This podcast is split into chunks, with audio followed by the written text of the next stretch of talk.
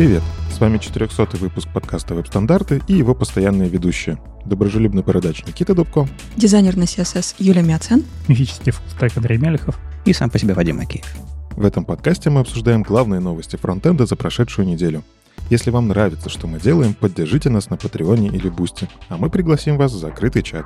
Мы сегодня разменяли четвертую сотню. Э, мы с вами сколько уже лет, я не помню но 400 эпизодов это точно. Ну, можете поделить это на 52 недели в году и что-нибудь из этого, наверное, посчитать. Февраль 2016, да, как-то так было. Первый эпизод. Мы сегодня делаем совершенно обычный эпизод, потому что самое интересное итоги года и вообще какие-то штуки будут, наверное, в новогоднем эпизоде, а сегодня мы просто сильно не будем оттаптываться на этой цифре. Ну, 400 и 400. Следующий будет 401. А зато все, что вы сейчас а, слышите, а, было застримлено на YouTube. Так что если вы пропустили а, нашу живую запись, ну, она такая полуживая, мы с чатом не, не общаемся, там Леша отдувается за нас в чате, а, в нашем патронском. Так вот, мы а, все это стримим на YouTube, и если вы с выходом этого эпизода а, послушаете его аудиоверсию исключительно, вы потом можете сравнить, что было на видео и э, что из этого я вырезал при монтаже. И вообще, как мы себя ведем, как мы э, сортируем сценарий, вообще, как это все выглядит. Потому что из видео мы ничего вырезать не будем, все ляпы, все... Ну, все, что мы обычно делаем. А оно будет так. В этом выпуске мы обсудим новые фичи, которые выехали в Safari 17.2. Стабильная версия, там прям много всякого завезли. А Брамус спрашивает у всех, как правильно нестинг в DevTools рисовать. Он предлагает разные решения. Посмотрим, что удобно нам. Blink предлагает несколько новых вещей. Одну запрототипировать — это режим Locked Mod API, а вторая — это прям зашипить. Э, уже сейчас можно попробовать все свойства Field Sizing. Оно вроде какую-то магию добавляет для элементов форм.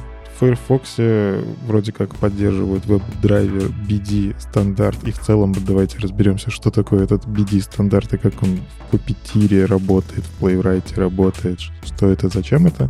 Firefox приехал декларативный Shadow DOM. Тоже посмотрим, надо оно или не надо. Вадим вроде как радуется. Обсудим э, результаты опроса Design Tools Survey 2023. Большое исследование настроек доступности, которые, что пользователи включают у себя на Android и iOS. Посмотрим, что, на что из этого стоит обратить внимание. И в конце немножечко подушним по поводу того, как маркетинг влияет на развитие нашего любимого JavaScript.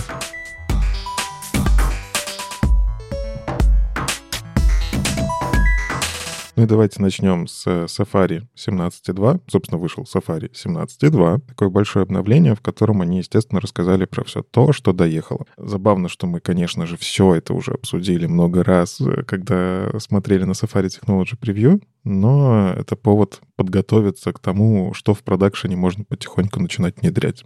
Начнем с э, нашего любимого HTML. Кстати, у них в этот раз огромная статья, где разбито все вроде бы по, по каким-то частям, но мне нравится потом fixes, где просто э, складированы все комиты, которые были связаны с фиксами.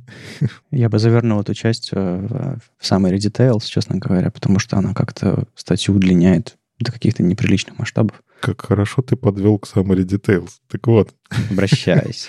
Э, именованные Details, те самые, которые мы много раз обсуждали, вот, в общем-то, в 17.2 они выезжают. А, ну и э, что тут это... Вы можете делать аккордеоны нативные теперь э, везде. Ну и, как говорил Вадим, делайте это аккуратно, в прошлом выпуске такой, типа, не давайте имена всем подряд, потому что оно будет там где-то мешать. На самом деле я заметил э, такое прям, ну не лобби, а по крайней мере волну группу разгневанных немножко любителей э, хороших интерфейсов и доступности, к которым, в принципе, я себя отношу, но почему-то я с ними вот не разделяю эту идею. В общем, много людей, я парочку ссылок э, на статьи, наверное, скину в сценарий, а много людей говорят, это чудовищно, что все браузеры зашипали этот паттерн, потому что он очень плохой, очень плохой, очень плохой. И это, конечно, интересная история. То есть да, я согласен, что надо было сделать следующий шаг и сделать возможность какого-то, не знаю, флага или настройки, или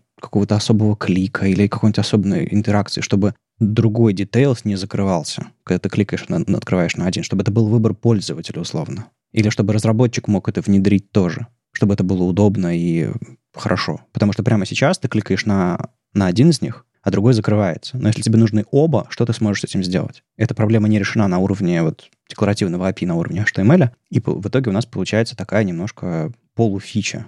Она вроде бы хорошая, она следует, как там говорят, идет по коровьим следам, э, ну и звучит очень страшно по-русски, paving the cow paths по-английски.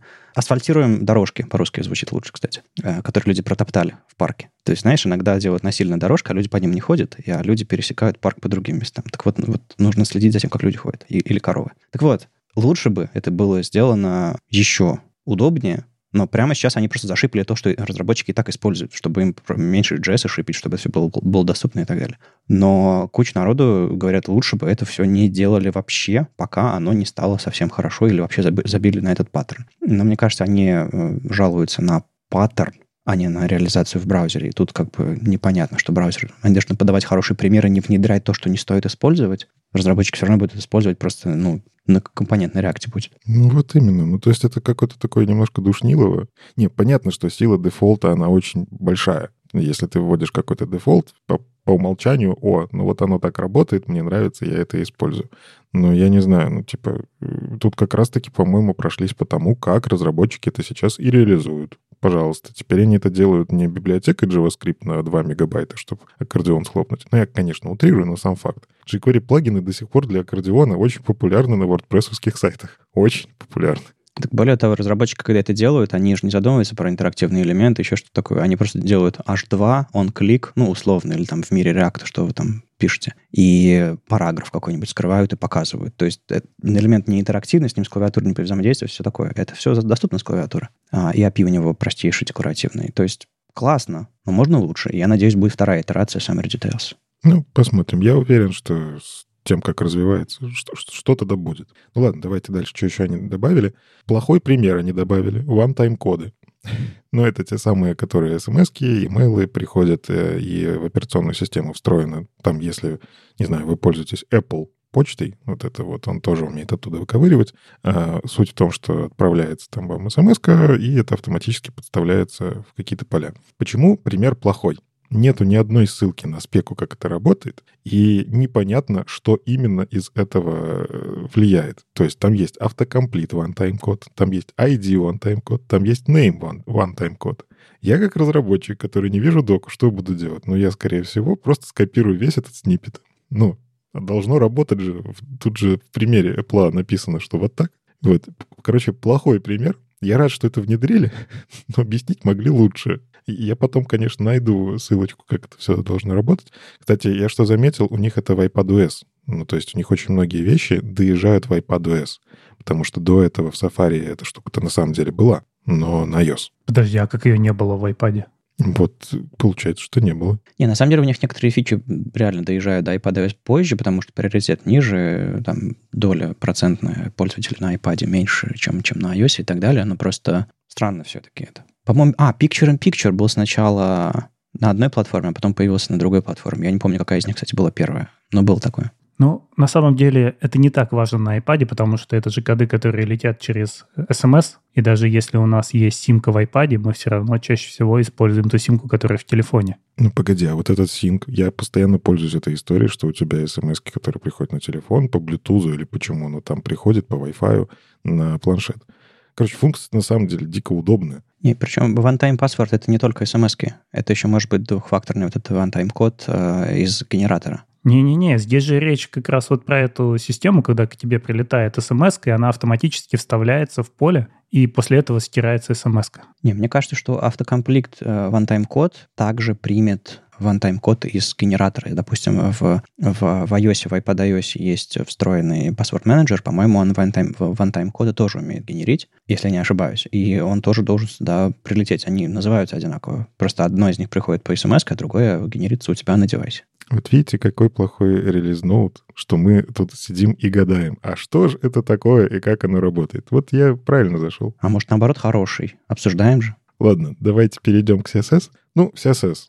Нестинг завезли, который без вот этих всех э, амперсандов, лишних символов. Короче, как-то э, легкий синтаксис, облегченный. Э, в общем-то, все браузеры его дотаскивают, в Safari оно тоже приедет. Добавили кучу новых юнитов, вот эти единицы измерения, в смысле, которые LH стало RLH. LH — это line height, вот, а RLH — это рутовый line height. Объяснили, что такое кэп. Мне очень понравилось объяснение, что один кэп — это величина, равная высоте, высоте кэпа первого доступного шрифта. Я такой, м-м, спасибо большое.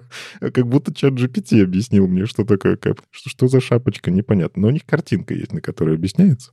Ну, то есть у вас есть э, символы, которые вылазят за строку э, вверх-вниз. Так вот, э, кэп — это вверх, то есть он шапочку еще учитывает, там большие буквы, которые вы рисуете.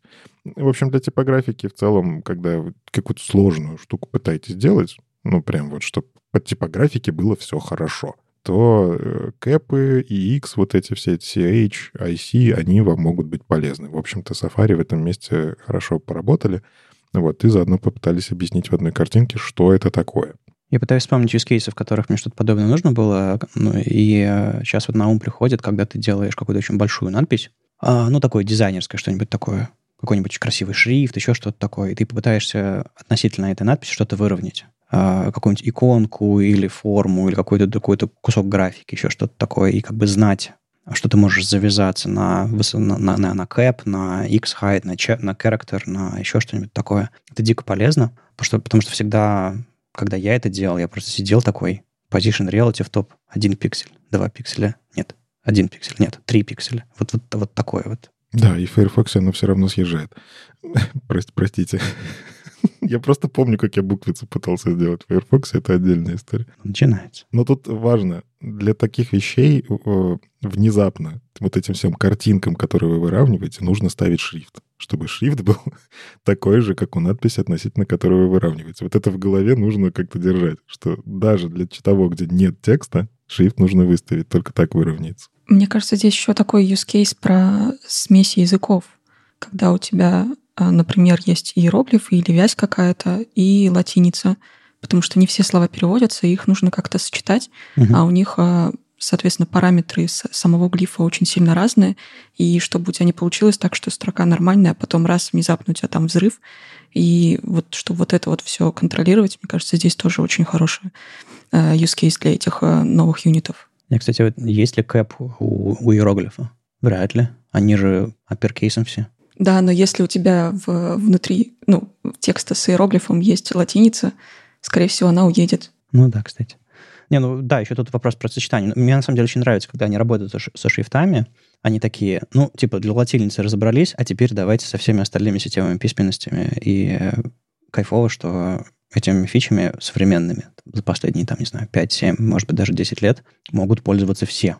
Э, все письменности. Это, это, это, это кайфово. И, и, конечно же, занимает еще больше времени э, на их внедрение. Зато всем ну, в принципе, то, что они иероглифы э, адаптируют, это нормально, потому что людей, пользующихся иероглифами, в мире больше, чем людей, пользующихся кириллицей, например. Ну, стандарты, технологии и прочее все-таки разрабатываются в западном мире, э, несмотря на, несмотря на то, что пользуются ими больше, там, не знаю, в основном восточном. Ну да, все сложно. Да, это правда. Ладно, что еще из важного? А в CSS функция Linear, которую мы все так долго ждали. Юля, кстати, ты уже начала ей пользоваться? Нет, вот сейчас доедет, начну. А, ты ждешь Safari? Конечно. Потому что я уже парочку таких э, себе демок пособирал. Ну, короче, я просто там к докладикам будущем готовлюсь, и я ищу примеры, где лайнер выигрывает. И он прям везде выигрывает. Ну, то есть с точки зрения э, того, как можно извращаться над вот этим, как меняется свойство, там можно делать что угодно. Вы же по факту просто значение э, берете, график рисуете такой некрасивый, но браузер все равно его потом делает красивым. Короче, можно функцию составить. Я даже там какой-то JavaScript написал, чтобы он это все раскладывал красиво. Короче, Лайнир классный. Единственное, что смущает, что он угловатый, но я глазом ни разу не замечал, чтобы я такой, о, вот здесь у меня на графике угол был. Я вскинул в сценарий, потом с, э, в шоу-ноут попадет э, ссылочку на генератор э, функции TetLinear. Э, она, он позволяет там из JS-нового кода, из SVG-шного кода генерить функцию linear, чтобы можно было в CSS потом использовать. Ну, короче, инструменты. Вот Джейк Арчибальд сделал в этом году, и э, когда, видимо, спеку писал. Так что, э, если вы будете что-то подобное делать, есть у вас всякие хелперы на эту тему. Ну и рядышком там они пишут про то, что завезли математические функции. Мы про них тоже говорили. Rem, mod, round. А, в общем, если вы хотите там, не знаю, графики рисовать жесткие или какая-то у вас там математическая раскладка, ну, в смысле, ваш layout зависит от математики, я скорее про это. Вы можете уже потихонечку это внедрять. Единственное, что не все из этого, то есть есть вещи, которые завезены в Safari, но не завезены в Chrome и Firefox. такая уникальная ситуация, хотя не такая уж уникальная на самом деле. Но, в общем, тут надо на, на юзе смотреть э, и на вашу аудиторию. Но для демок уже, уже, уже можно.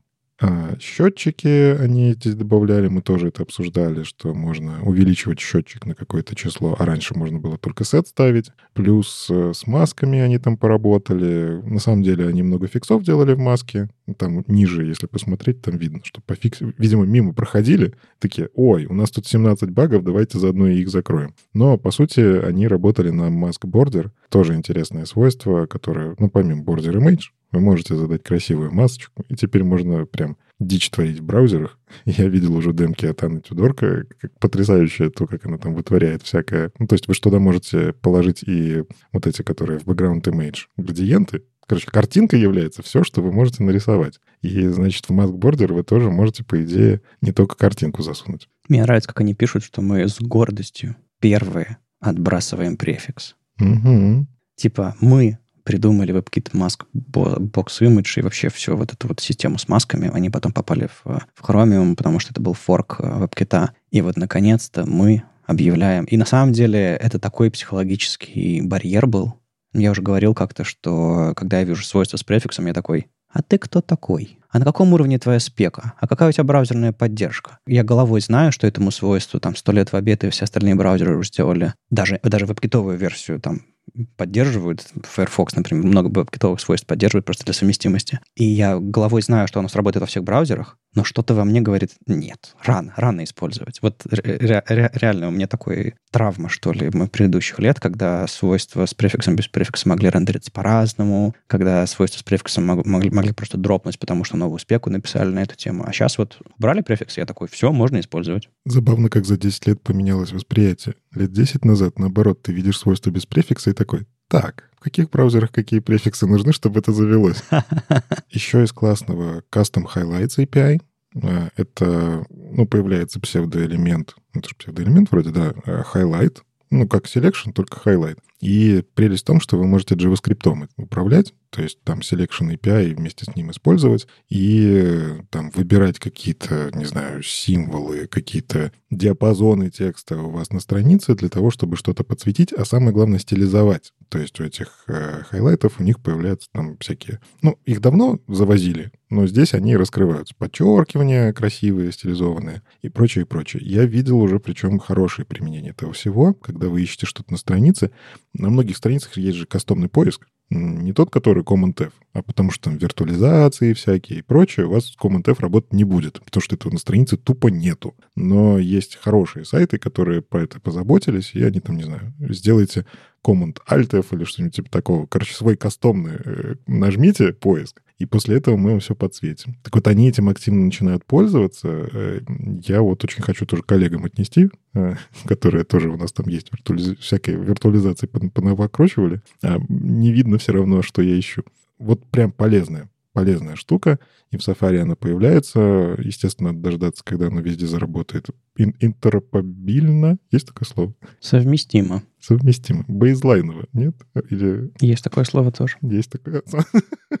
а такое слово есть. Ну, еще чего у них там есть. У них есть э, предзагрузка отзывчивых картинок, которая мне не нравится жутко, потому что я пользуюсь пикчером, они предлагают э, link rel preload как картинка, и дальше image src set, image sizes та самая штука, которую я боюсь дико каждый раз в голове. Очень сложно понять, что я загружаю. И в Picture она же не работает. Ну, то есть она работает внутри AMG, ну, точнее как, внутри Picture ты можешь положить AMG с вот этими SRC sizes. Но я-то пользуюсь Picture.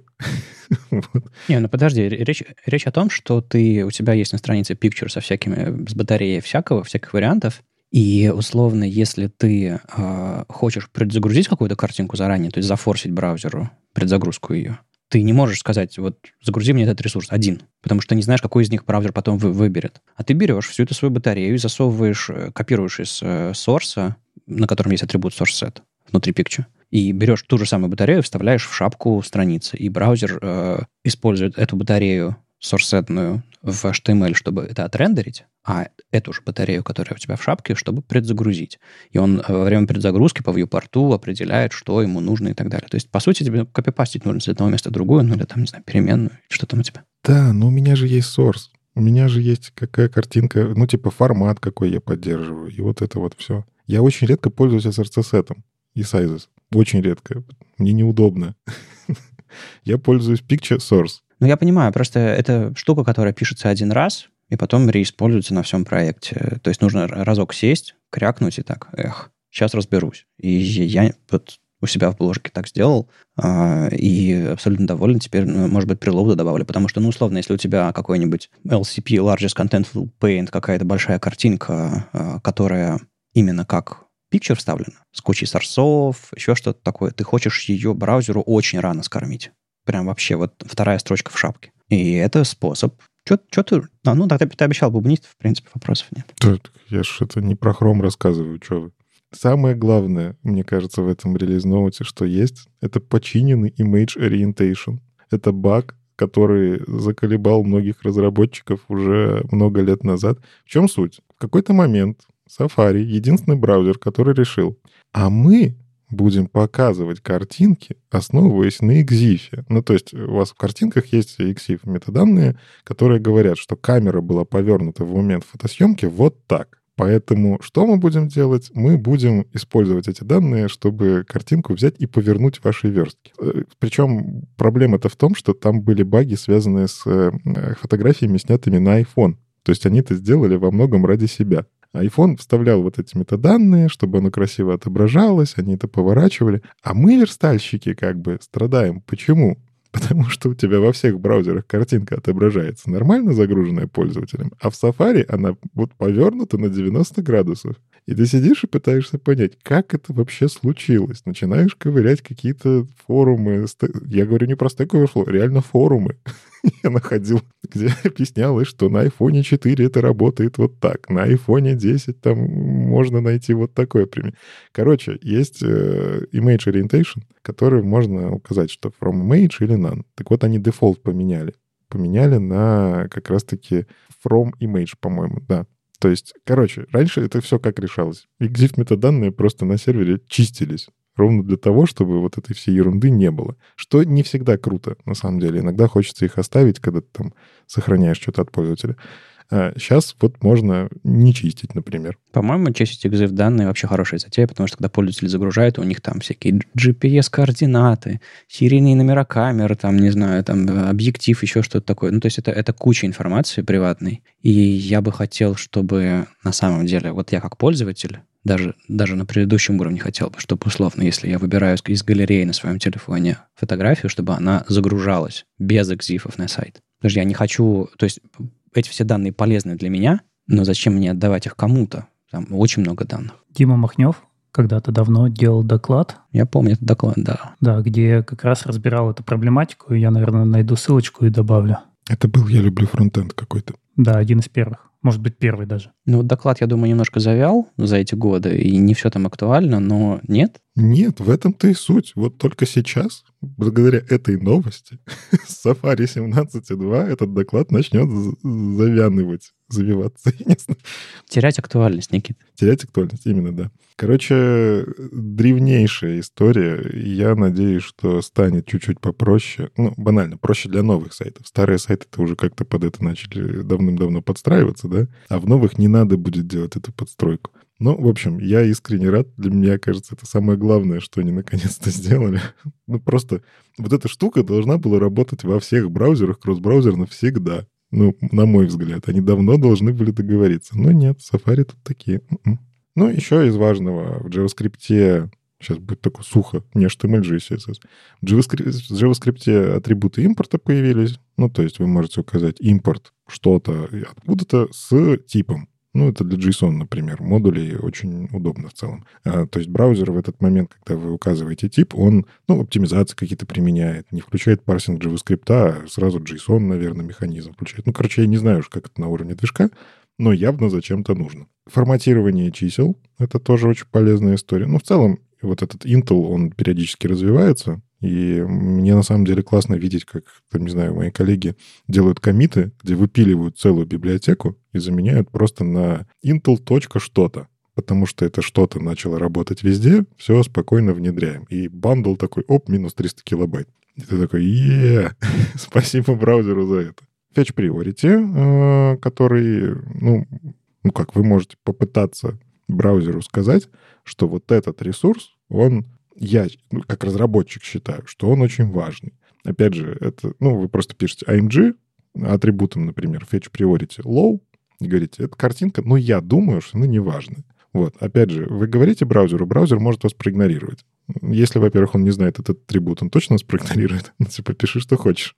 В этом прелесть HTML. Если он даже знает этот атрибут, он учтет ваше пожелание, как говорится, оставайтесь на линии. Но у него тоже есть свои эвристики. По крайней мере, у нас появляется механизм подсказать браузеру. Вот. Но мы помним, там была статья, по-моему, опять же, Джейка Арчибальда, или твиты были, я уже не помню. Но суть в том, что он там research сделал, когда это работает, когда не работает.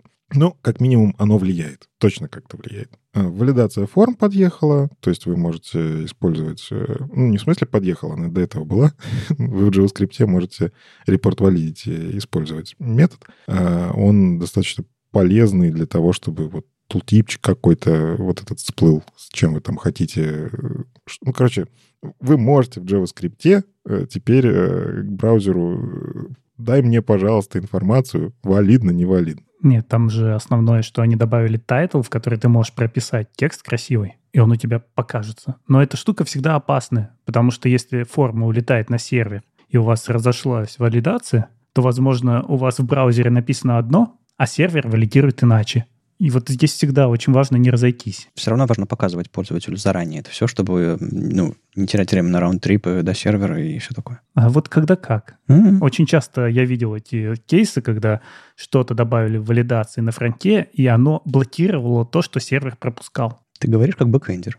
Ну, это можно решить. Это можно решить в момент сборки, в момент SSR, как-то текст подменить. Но просто это важно держать в голове, что валидация, если она выполняется в двух местах, очень легко может разойтись. Ну, что еще? Они выделили Web Apps, Web Applications в отдельный блок, такие, и, видимо, начинают маркетинговую историю. Учитывая, что мы даже в Хроме, в блоге Хрома видим, что они тоже иногда называют это Web Apps, возможно, тут кто-то выиграет.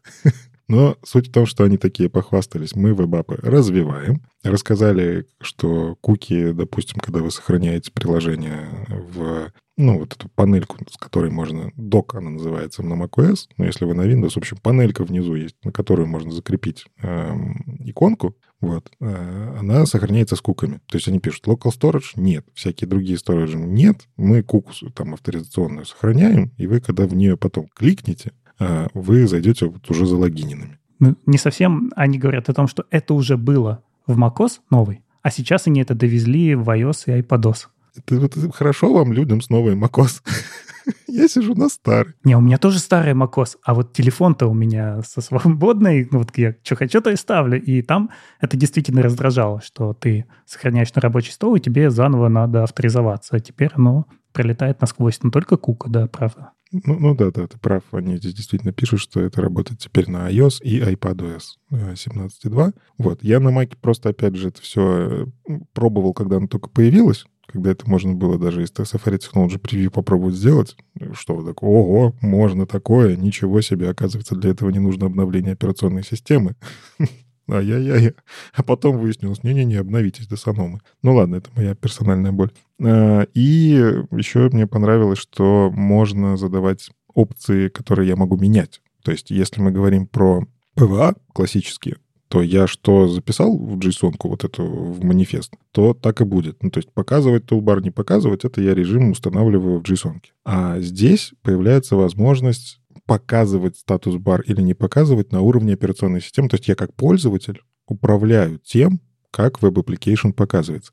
И это еще одна крутая, на самом деле, штука, которую они в веб-апы заносят. Я вот периодически такой думаю, а может и норм, что у Apple такое другое мнение? Оно потому что для пользователей это правильнее, что ли? Ну, на самом деле, э, настройки твоего приложения первым делом про, протекли или про появились, что ли, в андроиде. То есть ты давно можешь на, на Android получить отдельные настройки для своего приложения, поскольку они устанавливаются в операционную систему. Когда-то появились на iOS тоже дополнительные настройки для этого веб-апа. То же самое сейчас появляется на десктопе. То есть это нормально, это следующий этап интеграции. И на самом деле это самое важное, что Apple сделали с PWA. Они э, э, интегрировали в операционную систему. Потому что до сих пор все вот эти вот игрушки, типа мы поддерживаем иконочки из э, манифеста, ну, это такое было развлечение. А потратить время, интегрировать это в другую команду, в другую экосистему, чтобы вот сайт стал как бы first-class citizen э, на операционной системе. Вот это хорошо. Но на самом деле я на днях мержил один pull request э, от Патрика Броссета, который там PWA занимается в Microsoft. Точнее, кто-то там притащил issue, что в, в, в, на MDN не описано, что Safari можно установить сайт на, на десктопе сегодня, в современной версии. И я там уговорил Патрика сделать pull request, он притащил. В общем, идея в том, что на самом деле это не PWA. То есть, и условно, то, что Safari делает, это не PWA, и, наверное, может быть, даже хорошо, что они это не называют. Объясню, почему. Я тут еще не до, не до конца уверен. Я, я скорее озвучиваю точку зрения Патрика Броссета. Так вот, дело в том, что на, в Safari, на iOS, на iPadOS и на macOS может установить любой сайт как приложение. То есть ты просто открываешь index HTML или about blank и можешь поставить его как приложение. Если у него нет иконки, ну что-нибудь дурацкое автоматическое подгрузится, не знаю, иконка Safari, еще что такое, кстати, не пробовал. Если есть какая-нибудь, хоть какая-нибудь фав-иконка, которую, не знаю, браузер сможет э, вытащить, он его установит. И PWA это? Да нет. Это удобная закладка, обертка вокруг твоего, твоего сайта они добавляют некоторые API поверх, и на самом деле я скину ссылку на видео, они, по-моему, то ли в этом году, то ли в прошлом году на, на, на, на WWDC рассказывали о том, что какие-то вещи на десктопе все-таки можно делать. И тут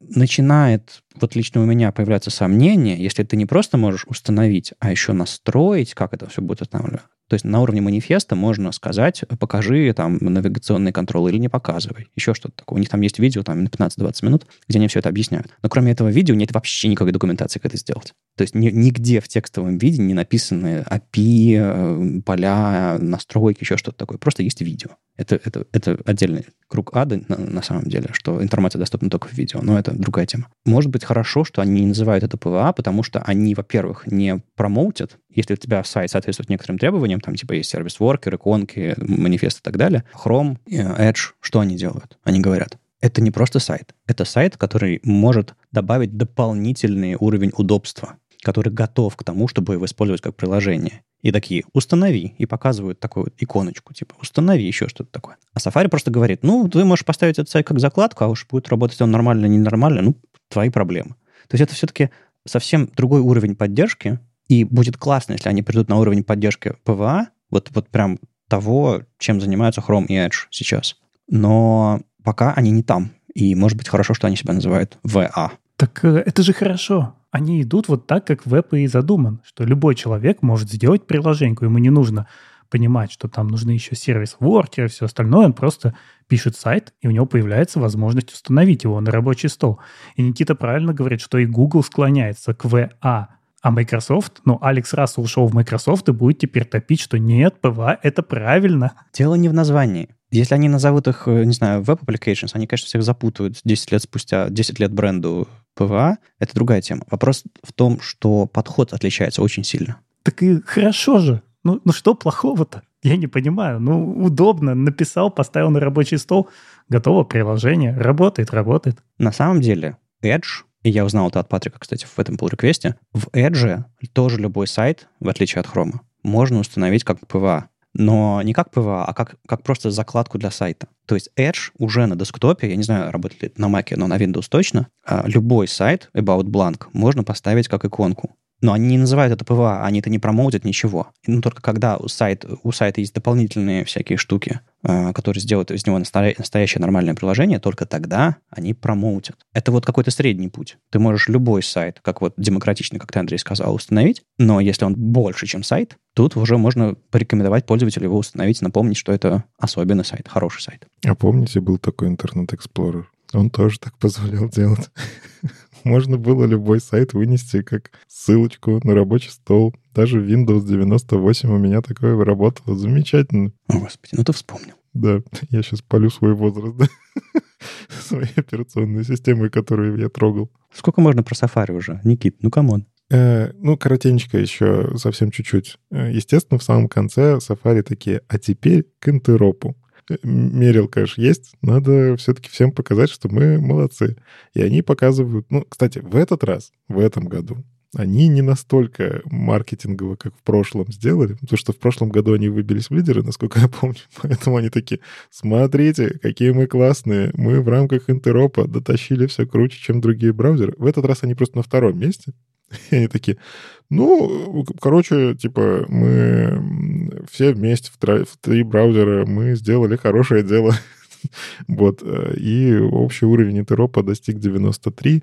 Я думаю, у них будет все-таки отдельная статья про интероп у всех браузеров ближе к концу года или в начале следующего года, потому что обычно как-то так происходит. Но суть в том, что, да, у Safari Technology Preview по э, интероповским фичам 97 счетчик. Это очень много. Ну, это прям очень много, учитывая, что э, в начале года, если я не ошибаюсь, у них где-то было на уровне 75, что-то такое.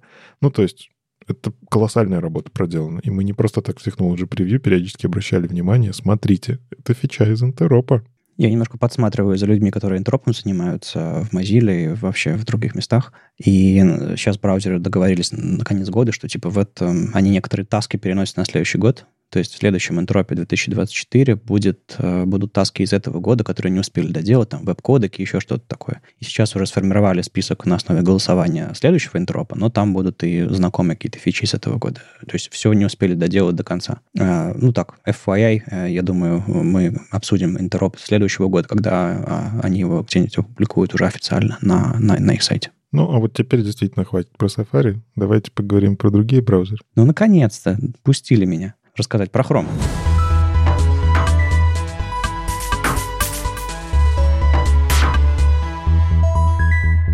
Э, в общем, э, Брамус Ван у себя в разных соцсетях, ну, ссылку я дам на Мастодон, потому что я его читаю, предложил э, всем проголосовать, как же нестинг в DevTool'ах Chrome должен отображаться. Нестинг CSS может быть вполне себе замороченным. Вы можете сделать какой-нибудь support это MIDI, потом один селектор, другой селектор, четвертый, пятый. Ну, в общем, сделать из, из этого все батарею на, на, на 8 уровней вложенности. И как это все рендерить, абсолютно непонятно. Он дал всем код пенчик, в котором э, я сразу не разобрался, но потом, когда разобрался, стало гораздо понятнее. Так что вы тоже дайте время этому код пену. Я, я сначала его закрыл, не врубился. У него там э, сколько примеров? 14 примеров. 14 примеров нестинга всех его вариаций, которые он нафантазировал. И они э, рендерятся как будто в DevTool'ах Chrome. Так вот, на самом верху страницы есть четыре опции. Я не знаю, почему одна из них затемнена, но неважно. Так вот, можно понажимать на разные опции, и будут ставиться галочки. И в зависимости от этих галочек будет меняться рендеринг всех остальных э, примеров, которые есть на странице.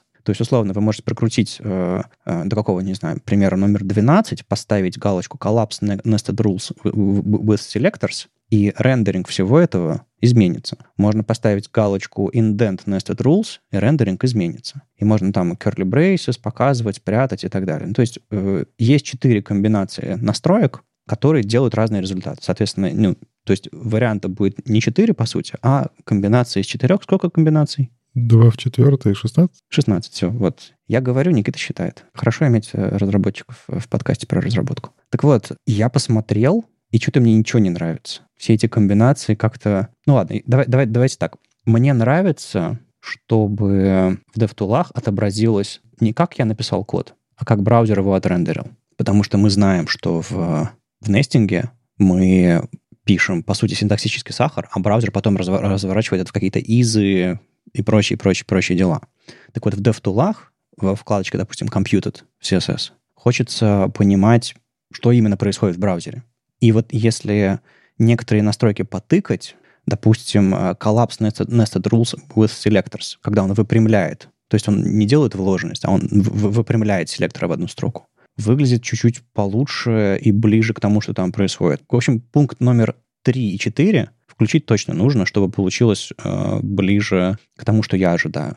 Я, наверное, не, не совсем точно сказал. Наверное, я не хочу увидеть все изы, которые там появляются. Ну или, по крайней мере, иметь возможность ставить галочку, которая включает эти изы, а, но по, по умолчанию их не показывать. Но вот выпрямлять селекторы, чтобы дополнительной вложенности не было, а, где это возможно делать, не включая там скопы, медиа, что там еще, саппорты и прочее. А вам какие комбинации нравятся? Но мне кажется, ты отталкиваешься от того, как ты жил с SaaS годы, что ты пишешь один код, а в браузере другой, и он, естественно, выпрямляется. Ну, сейчас то же самое. Мы пишем один код, но браузер его рендерит по-другому.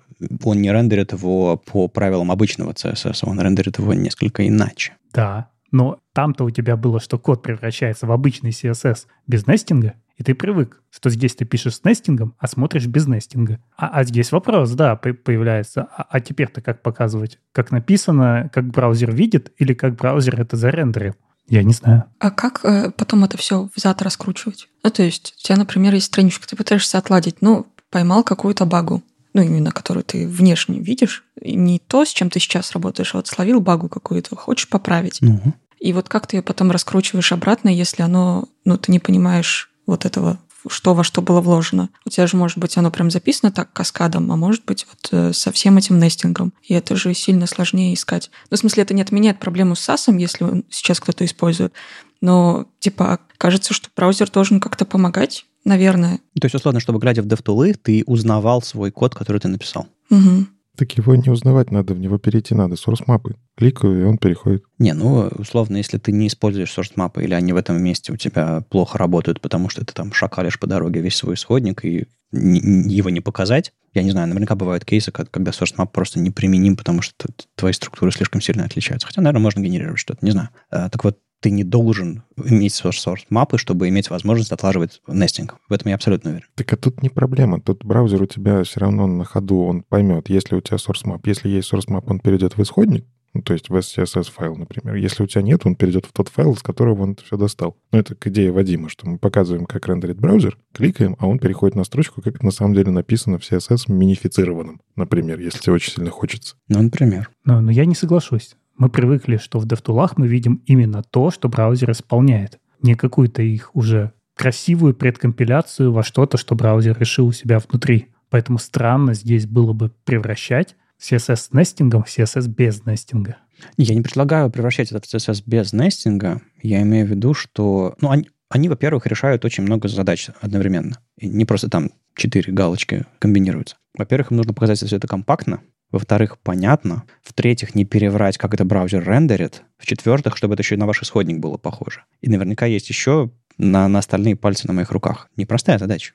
Просто как вот я как разработчик понимаю, что DevTools, вот возвращаясь к твоему мнению тоже, Андрей, что DevTools — это то, как браузер от, отрендерил все. То есть, условно, если браузер какое-то свойство не прочитал, он его зачеркнет. Какое-нибудь свойство с префиксом он не поддерживает. Он, с одной стороны, обработывал его, но выкинул как, как, как ошибку. Я не хочу, чтобы он его прятал, я хочу, чтобы он не показал его. И это такой пограничный случай. Ну, вот, вот, вот смотрите, на, сам, на самом деле, как браузер стопроцентно делает, мы видим только во вкладке Computed. А как он делает промежуточно, вот эта комбинация нашего исходника и его интерпретации, что он поддерживает, что он не поддерживает, это мы видим в DevTools.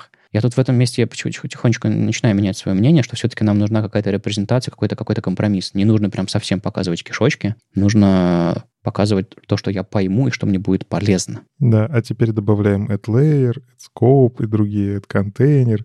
Я вот, когда парсер начали переписывать, я, с одной стороны, дико радовался, что это происходит наконец-то. Ну, то есть новые фичи в CSS, значит, можно. С другой стороны, каждый раз, когда мы обсуждали новости DevTools, я такой, блин, а как они это туда добавят? Ну, правда, вот как? Потому что теперь, по сути, ты можешь внутрь медиа выражения запихнуть этот контейнер, в него внутри этот скоп, в него внутри все это обернуть в этот layer, и внутри этого всего у тебя нестинг. И если всякие, которые через собачку пишутся, там они сейчас это разрулили, что это ну, такое полудревовидная структура, ну, то есть это по факту, кстати, те самые details summary. Вот. Учитывая, что DevTools написаны на веб-технологиях, я, кстати, не удивлюсь, если рассказать, что там реально details и summary. Вот.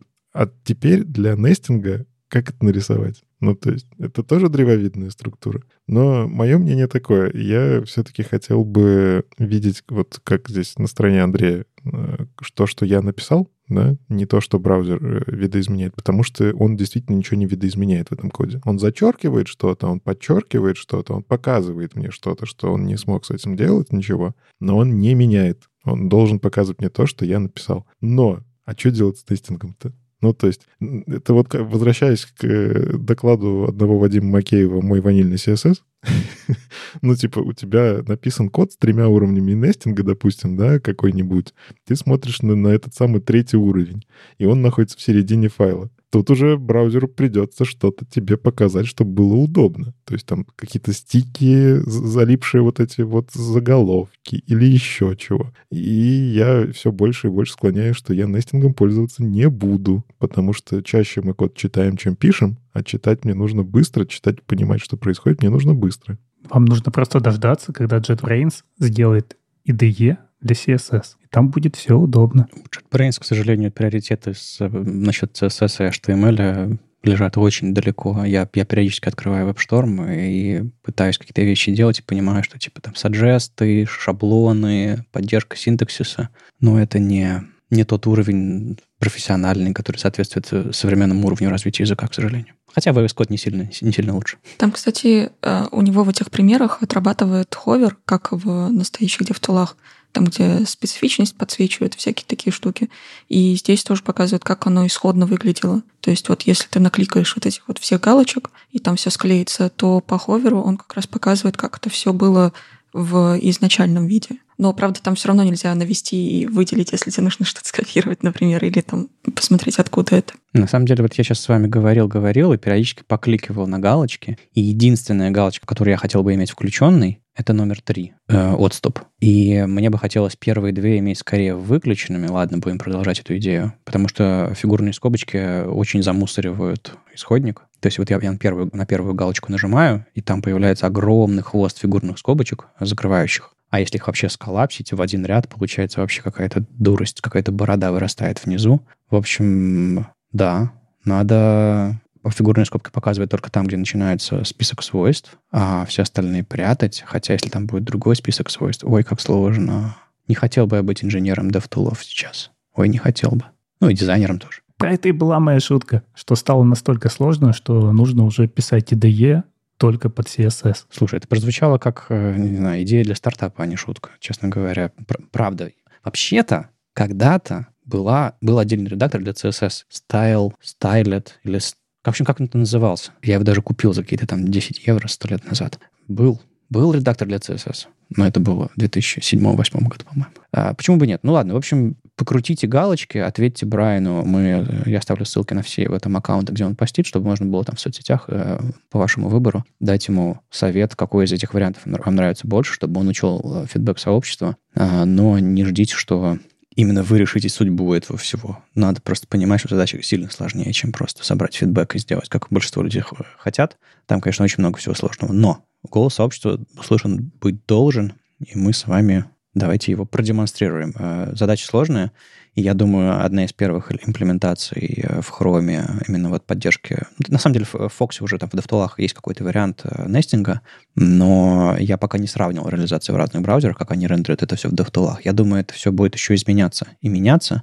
Э, будем за этим следить, что они в итоге решат, что из этого в итоге станет удобным и полезным. Ну что, мы про Chrome уже поговорили немножко. У нас есть еще парочку интендов прототип. Давайте, давайте продолжим, что ли.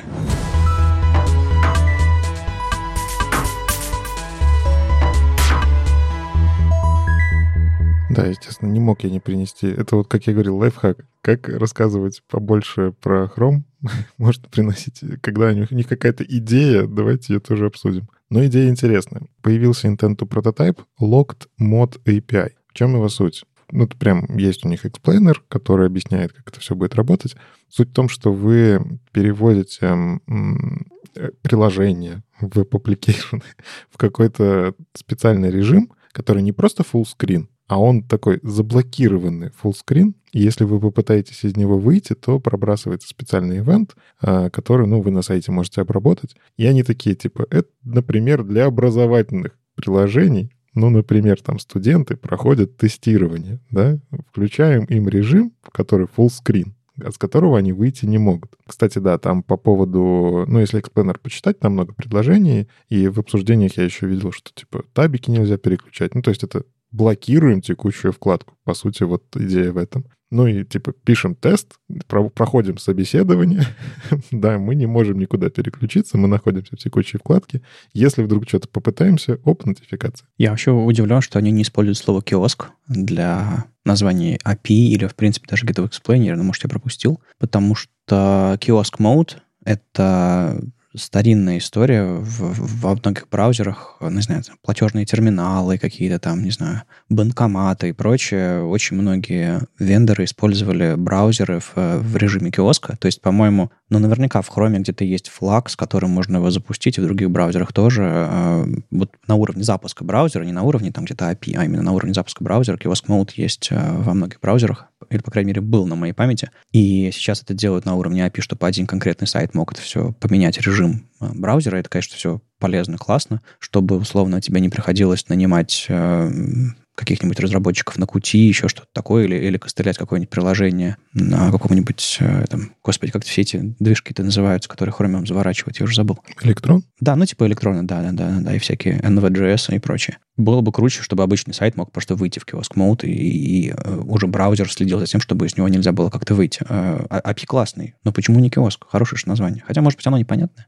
Ну, тут же проблема с security. Если каждому сайту давать такой режим, да, типа это как проблема с баннерами. А, в смысле, он начнет э, угрожать тебе и требовать с тебя денег? Ну, такой, типа, выводит тебе blue screen, э, курсор э, none, и такой, ну, виндовсовский, вот эта ошибка. И типа, вот сюда биткоины переводи, иначе ничего работать не будет. То есть этот режим, он такой, он опасненький. Я, когда такие штуки вижу, немножко боюсь. Поэтому понятно, что это intent to prototype, прототайп обозначает, что они будут еще продумывать и спеку. Explainer, он только описывает кейсы, где это может быть полезно. А они там уже потихоньку предлагают, как отследить, не отследить, но сам, сама суть. Надо продумать, как эта история будет работать в браузере на самом деле и где она влечет проблемы с безопасностью. Потому что на самом деле еще, ну, вот вы говорите про киоск мод банкоматы же, ну, типа, ча- частые атаки на банкоматы — это попытаться вызвать клавиатуру операционной системы, потому что чаще всего там стоит какая-нибудь винда специальная или еще что-нибудь, или Linux какой-нибудь специальный, но у админов есть возможность зайти и подключить клавиатуру вызвать виртуальную клавиатуру, вот тебе атака на реальные деньги, да, попытаться там права получить и все такое. То есть в банковской сфере это активно используется. И туда вот этот locked мод, он да или нет? Можно или нельзя? Ну, хотя я сомневаюсь, что там будет... Э, короче, аудит точно будет, но, короче, опасно я вот такие штуки немножко побаиваюсь, потому что вирусы такие были, которые просто что делали, ну, на Windows, да, они просто запускали полноэкранное приложение, они не вызывали синий экран смерти. Но для большинства пользователей, которые не айтишники, они не знают, что альтабом можно с этой штуки переключиться. Они такие, все, у меня компьютер сломался. Но мне кажется, что это все самый первый этап. Они пишут, что гека no signal, WebKit no signal э, и так далее, и так далее. И единственный позитивный фидбэк от этого образовательных каких-то там проектов. Э, и, может быть, они это сделают, ну, очередным там веб-USB э, и прочим MIDI, API, Chrome only, и, ну, оно все будет так, в таком режиме. Даже, даже на самом деле так ревью не было в этой, в этой фиче. То есть она настолько рано, что это типа вчера кто-то написал на салфетке. А так ревью — это следующий этап, когда в 3 этот группа людей который ревьюет вообще все API, которые в веб попадают, выдает свое мнение на эту тему, и посмотрим, что из этого получится. Не совсем на салфетке. Если почитать explainer, видно, что в Chrome OS это уже есть экспериментальная такая реализация. То есть я думаю, что это как раз-таки какой-то договор с э, образовательными платформами, где Chrome OS поставляется как ну, по договору. И им это надо, они для них это, может, реализуют. Я думаю, Apple по этому пути не пойдет, потому что у них сделано совершенно иначе. У них Single App Mode включается через Apple Configurator, когда ты подключаешь прямо физическое устройство, переводишь его в режим единого приложения, и оно так работает. И просто так уже здесь не выйти не вызвать ни клавиатуру, ничего. Но ты про нативное приложение говоришь, да? А, неважно, на самом деле. Я думаю, что и веб-апы они точно так же разрешат запаковывать. Главное, что ты не можешь из него уйти в систему никаким образом. Слушай, ну будем наблюдать. Странная все-таки штука, немножко не вебная как таковая, но для их партнеров нужно, если у кого-то use case, как использовать веб э, в таком режиме. Ну, почему бы нет? Ну, еще один intent, на этот раз intent to ship, и вот он уже прям классненький, прям хорошенький. Это intent to ship field sizing. Э, CSS-свойства, к слову, field sizing название. Там вот если посмотреть, опять же, историю, как назвать это свойство на GitHub? это сейчас вечная проблема. Как, как назвать новое свойство в CSS, чтобы потом оно навеки сохранилось и не мешало всем остальным. В чем суть? Э, кстати, заметьте, explainer называется form sizing. То есть, а свойство называется field sizing. А? Чувствуете? История какая-то лежит за этим всем. Ну, в общем, суть-то в том, что когда мы верстаем, периодически возникает такая проблема попытаться подстроиться под контент. И эту задачу решают всяческими разными способами, потому что, ну, мне несколько раз такое было, когда дизайнер приносит, а давайте мы input, размер инпута будем подстраивать под то, что внутри введено. И это на самом деле во многих местах полезно. Например, вы делаете превьюшку какой-то доки, ну, который, не доки в смысле документа, который будете печатать. В этом э, документе ну, типа, не подразумевается, что будет пустое поле. Там просто вставляется ваша фамилия, имя, отчество, да? В старых документах принято подчеркивание, потому что мы руками писали. А в автоматических документах в этом нет смысла. Экономия бумаги должна быть хоть какая-то. Или не помещается ваш Константин Константинопольский его вообще никак, да? Короче, удобно. Я видел про текстерии такие же, сам заводил иногда баги, что вы мне сделали всего две строчки текстерии, а мне всегда нужно ввести пять и даже не дали возможность ресайзить. За что вы так со мной? Ну и с селектами, на самом деле, тоже часто такое бывает, когда вводишь, э, там есть маленький какой-нибудь на два символа выбор, и есть на 500 э, миллионов символов, и оно все равно не помещается. Как сделать так, чтобы было хорошо? Так вот, Одним свойством. Ну, прям одним свойством. Причем, кстати, уже работает Chrome канарейки, если включить экспериментальные флаги. Вчера буквально видел демку от Брамуса, обновил канарейку, да, работает. И, и работает классно. Ну, Брамус, конечно, собрал демку, в которой это выглядит красиво, вот, которая это не мешает. Но суть в том, что вы можете выставить field sizing, контент, и ваши нативные инпуты будут подстраиваться под содержимое. В том числе селекты. Меня больше всего удивили селекты, потому что надо же учитывать стрелочка, которая там, ну, нативная штука, внутри которой есть разметка. Подстраивается. И паддинги всякие тоже, если там задать, тоже подстраивается. Ну, короче, оно работает со всем CSS, ну, то есть, если вы задали паддинги, марджины, вот это вот все, это бокс. Но этот бокс реально подстраивается под контент. И если, опять же, вспомнить что рендеринг текста — это самое сложное, что делает браузер, ну, потому что это же капец какой-то, у тебя просто символ добавляется, нужно полностью весь layout перерисовать. А тут внутри этого всего у тебя появляется элемент, который реально подстраивается под пользовательский ввод. Ну, интересно посмотреть, как это будет с точки зрения производительности, ну, правда. Хотя, учитывая, что раньше мы делали это JavaScript, производительность явно будет лучше, потому что нативно. Ну, не знаю, вот мне хотелось как раз Юле задать вопрос. Часто ли вот такие штуки нужны в дизайне? Да. Ко мне такие приходили. Нужны, да? Да. Можно побольше, пожалуйста. Не, на самом деле это реально очень большая проблема, когда э, люди вводят какой-то текст, э, даже если это в инпуте, и они не совсем понимают, как это можно потом обратно отскроллить и посмотреть, что они там написали. Потому что когда ты выходишь из инпута, из фокуса, ты теряешь половину текста, если он больше, чем input. И люди теряются и не понимают, что там произошло. Из-за этого они могут продолбать просто какие-то ошибки, например. Или, ну, в целом им не очень комфортно. Особенно если это большая портянка текста в текстерии, то они не видят, что они там написали до этого. И это очень часто ошибка от пользователей и пожелание, чтобы можно было все-таки это как-то смотреть. Ну, они, естественно, просят просто сделать мне большое поле, без ресайза, но большое поле, опять же, не всем надо. Но это на, на мобилках э, часто use case. Вот Юля говорит, э, у людей проблемы. Вот я такой людь, я вчера заполнял форму на мобилке. Точнее, не просто поля, тема имя, фамилия и прочее, а там нужно было какой-то несколько параграфов текста написать. Из-за того, что э, этот, эта текстария была фиксированной высоты, я начал писать какой-то текст, отвлекся, вернулся, и некоторые вещи написал два раза. И я не заметил, что там есть прокрутка, потому что прокрутка с, с исчезающим скроллом и так далее. Ну, то есть э, форма мне не помогла понять, не помогла посмотреть на весь мой текст. Хотя на экране места было, места было достаточно. Они просто сэкономили место в интерфейсе. И в итоге я отправил форму с, с двумя одинаковыми абзацами. Ну, вернее, там несколько абзаций было, и вот последний дублировался, потому что я не заметил, что он у меня там уже был написан. Так у нас же много лет была возможность тянуть уголочек мышкой. У меня на телефоне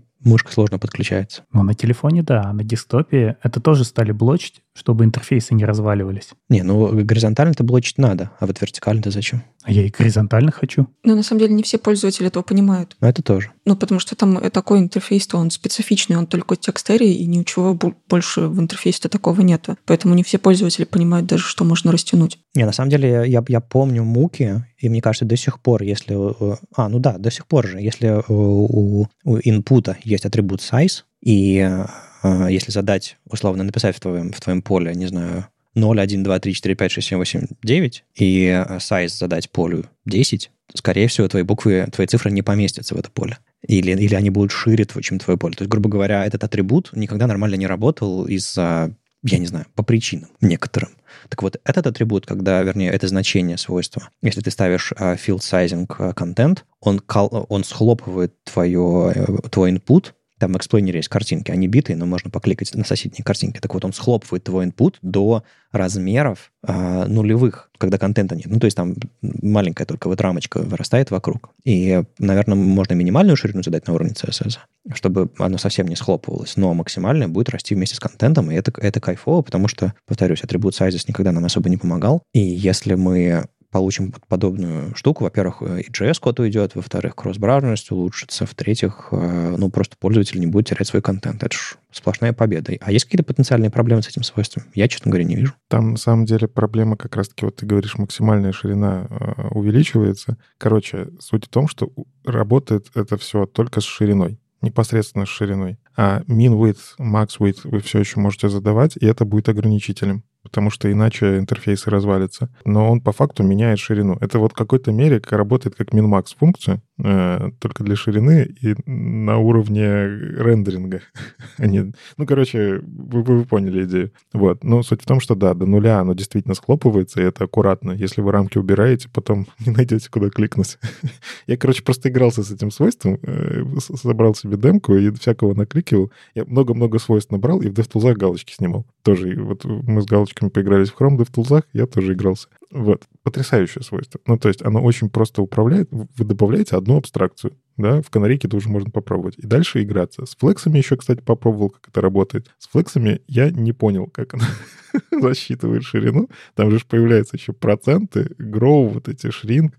Я не смог себе в голове картину мира сопоставить, на что оно влияет. Если оно все-таки влияет на ширину, по-моему, логично, но с гридами флексами вот тут надо будет прям проверять. Нужны будут такие эксперты типа Брамуса, которые напишут explainer, как это работает с флексами, гридами и прочими динамическими штуками. Но просто внутри блока прям я вот хочу втащить в продакшн. Прелесть-то в чем? А, во многих дизайнах, где у меня это уже сейчас есть, я уже могу это втащить. Там, где работает, оно просто заработает, оно не будет мешать. В некоторых будет мешать, то есть тоже аккуратно такое, ну, типа, дизайнер это не предусматривал, а вы взяли и втащили. У дизайнера там 200 пикселей, все, не надо, что вы там придумываете, 150 не должно быть, 150, 200 должно быть. Ну ладно, давайте поговорим еще про один браузер. Сколько у вас этих браузеров в интернете? Может, одного хватит? Ладно, пошутили и хватит. Э, у нас, на самом деле есть, кроме живых браузеров, есть еще разные обертки вокруг браузеров, которые позволяют делать автоматизацию. И тут есть э, новости про протоколы вокруг этого всего. И конкретно от Firefox блокпост в Mozilla Hacks появился.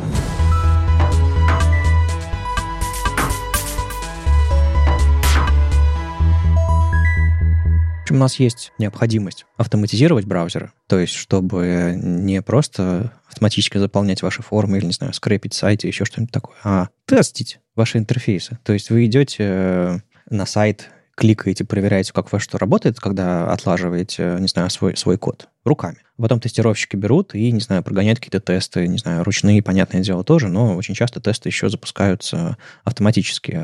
Множество есть систем для этого всего. А, тот же самый, один из самых известных и там открывший как бы новую эру тестирования браузеров, это Puppeteer. И Puppeteer сначала был Chrome only, потом начал поддерживать другие браузеры. Я, кстати, не знаю, как у Puppeteer с Safari, а, честно говоря. А, а, кстати, как это называется эта альтернатива-то для, от, Microsoft? Я уже забыл. Playwright. Но Playwright — это надстройка над всеми, которая подтягивает те возможности, ну, то есть это абстракция более высокого уровня. Ну, в общем, а, в чем состоит новость, собственно, и блокпост, и все остальное? Первая новость изначальная, которая появилась еще в декабре, что в начале декабря, а, что Puppeteer поддержал WebDriver BIDI стандарт. Это способ общения с браузером стандартизированный. И, собственно, Firefox вот в недавнем релизе тоже поддержал тот самый WebDriver BIDI стандарт. Что это такое? На самом деле сейчас Puppeteer общается с с браузерами по проприетарному протоколу э, Chrome DevTools протокол, CDP, которые DevTools в DevTools Chrome написали, чтобы общаться со страницей и так далее. Ну, то есть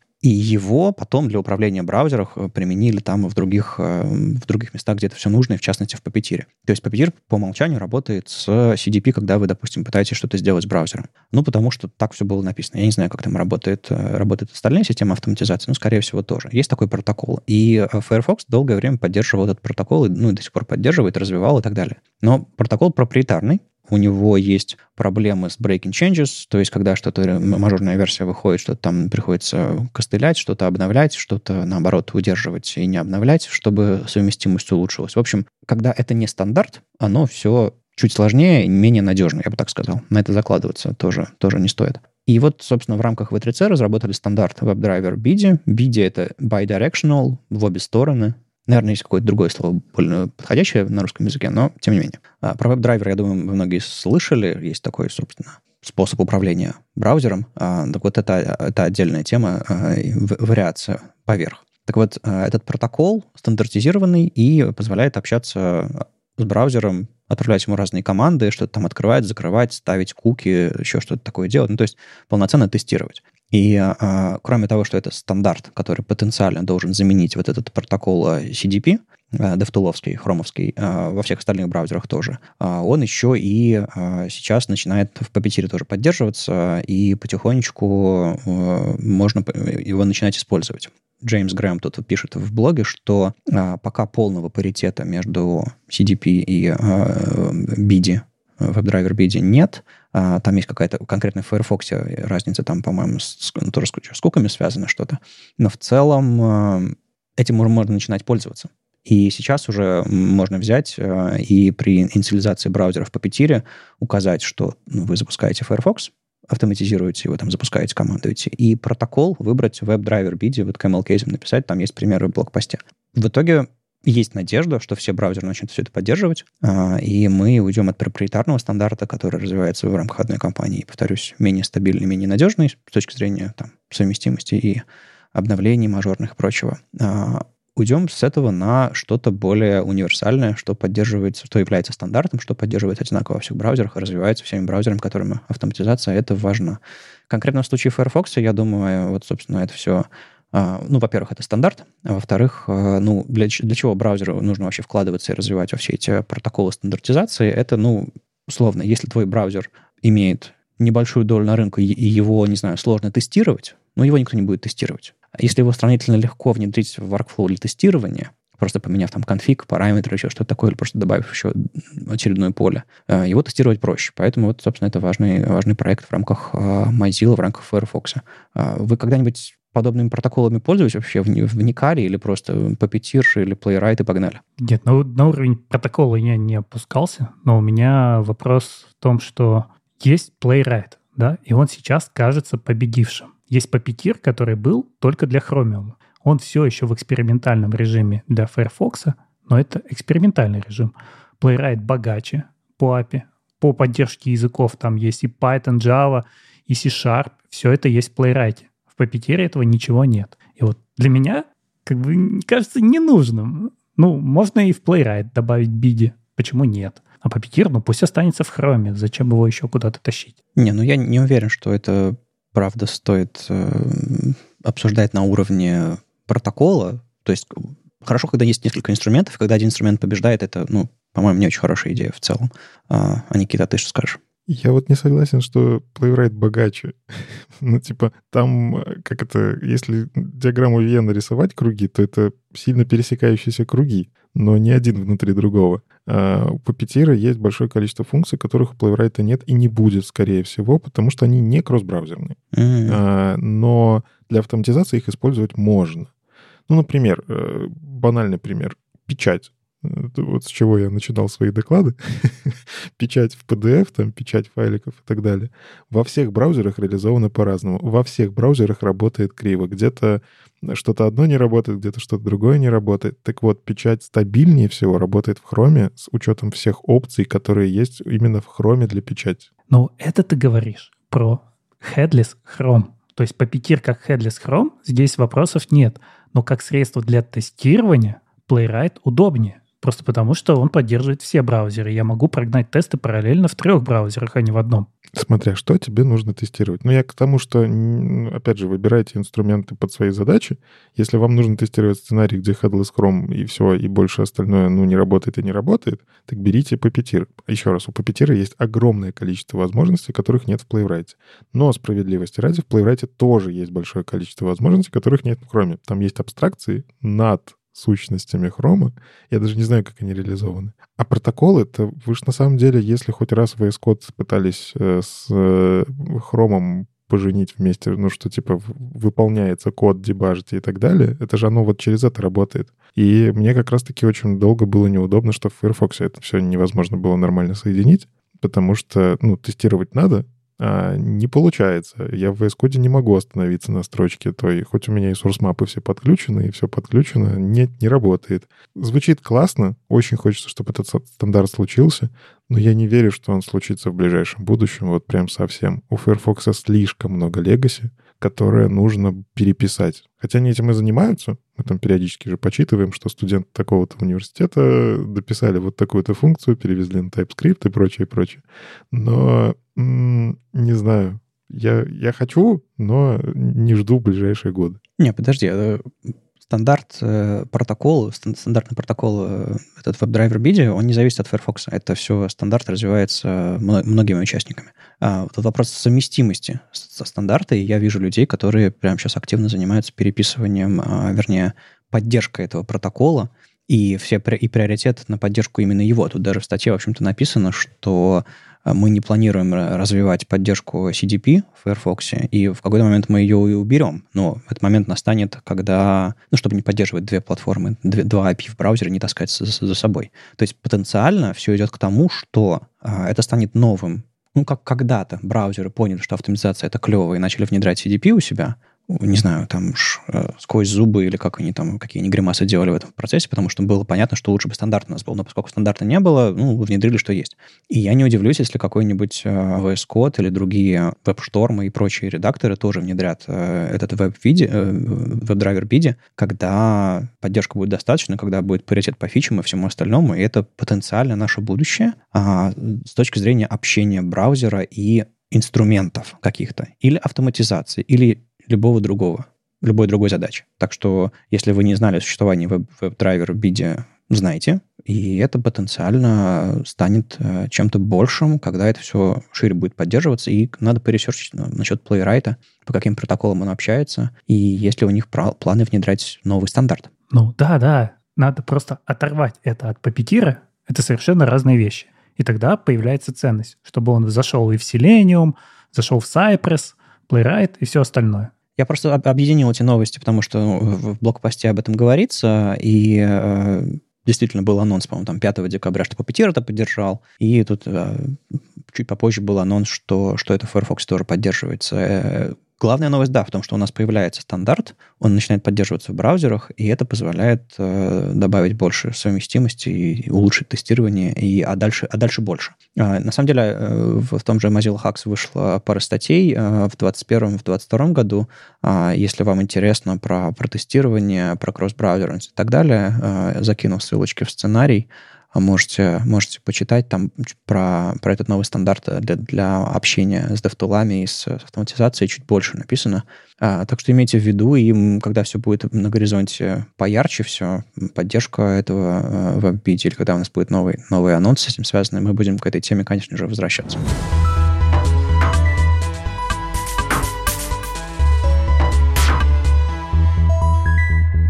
Ну и хвостом э, к этой теме, наверное, не будем отдельно делать. Тут появился декларативный Shadow DOM э, в Firefox. Э, для тех, кто э, из вас, кто занимается веб-компонентами, э, пишет на них, э, это очень хорошая новость. Наконец-то э, для Firefox не нужен э, полифил. Э, он был последним браузером, кто все это внедрил. И где-то в 122 версии, которая выйдет где-то в январе, появится поддержка стабильной, пока только в Nightly.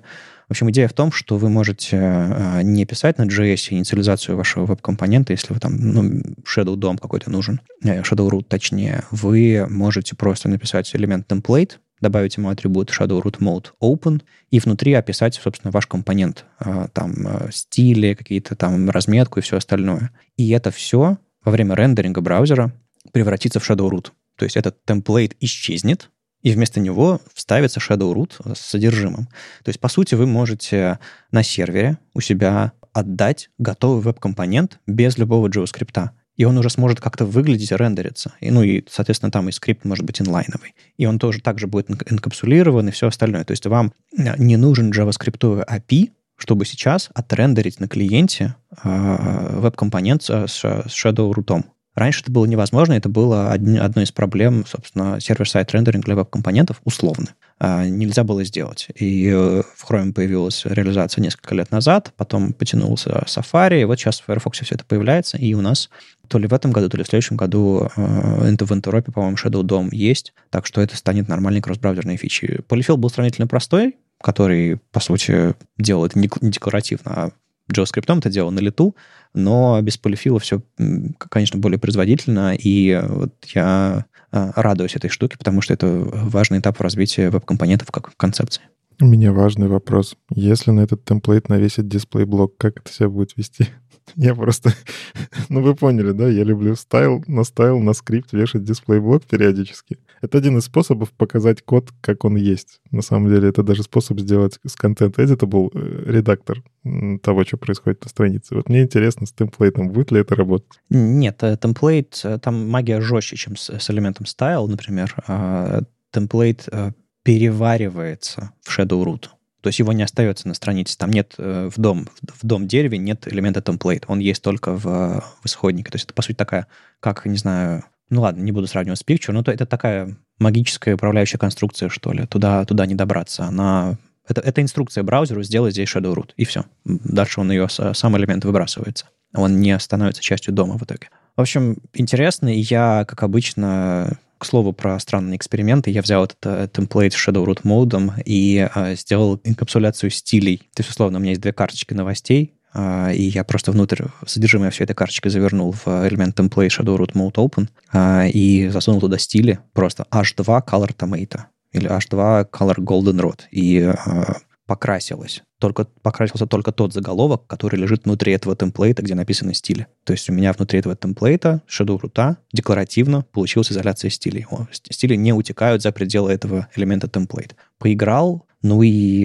не собираюсь это всерьез использовать, потому что, ну, во-первых, лишние обертки и лишняя нагрузка, во-вторых, к нам Scope приедет там в следующем году более стабильно. Это Scope директива, которая позволит делать примерно то же самое, но более, что ли, адекватно. У меня здесь один вопрос. Почему оно изначально было сделано не так? Вот вы представляете, сколько лет убили для развития веб-компонентов только потому, что они изначально сделали все через JavaScript? Хороший вопрос. И на самом деле до сих пор у нас нет возможности импортировать компоненты на страницу. А ведь у нас когда-то были HTML-импорты в самой изначальной версии веб-компонентов. То есть там э, была идея сделать их декларативными, но кто-то решил, что... Ну, мне кажется, это был хайп на уровне э, эпохи ES-модулей, когда решили, что все, JavaScript, JavaScript победил, как бы там ничего, декларативность не нужна. Ну, какие люди были у руля, такие решения и принимались. Потом все-таки все опомнились, э, поняли, что single-page приложения э, страдают от перформанса, и все-таки какие-то вещи нужно отдавать заранее на сервере, и э,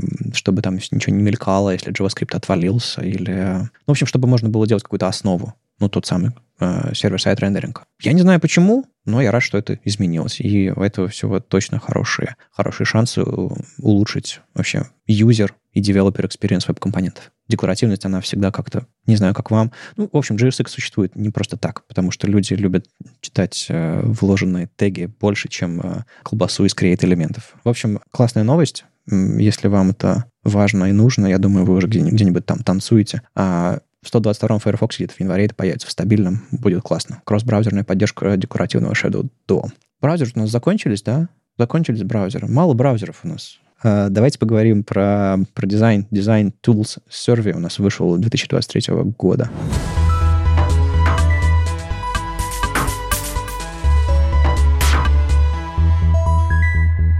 И да, мы обсуждали в прошлом году такой же опросник. А в этом году тоже уже подвели итоги. Пару недель назад, на самом деле, Меня просто давно не было. В общем, был опросник дизайнеров и всех, кто около дизайна, про то, какие тулы они используют, зачем они их используют, почему, что они планируют использовать тоже. И вот всякое такое. В общем, как э, про CSS, то, что у нас было, про JS, вот эти вот все такие же опросники, только теперь про дизайнерские штуки. И что прикольно, в этом году добавилась новая категория про AI.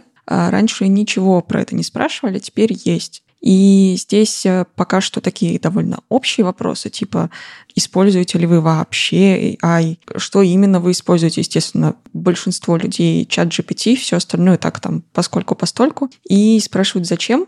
Пока что, естественно, не особо, я так понимаю, люди понимают, зачем можно и куда применить вообще AI, кроме как там текстов и какие-то концепты накидывать. А пока что вот не совсем определились, э, для чего, а возможно, тулов просто нету нормальных, подходящих э, для э, наших задач. Может быть, из-за этого, непонятно. Ну, главное, что люди пытаются использовать, пытаются разобраться, как можно использовать. Прикольно, что был вопрос про AI и дизайн-системы. Если честно, я не ожидала, потому что я не видела никаких вообще тулов, которые бы работали именно с дизайн-системой, ну, то есть именно целенаправленно работали с компонентами для дизайн-систем. А тут был вопрос, используете ли вы что-то для дизайн-систем, и люди, естественно, ответили нет, э, потому что непонятно, зачем такой вопрос. Ну, инструмента-то нету, про что спрашиваю. Ну, про AI в целом все, там супер общее. Видимо, в следующем году будут уже как-то доуточнять. Возможно, что-то к тому моменту появится.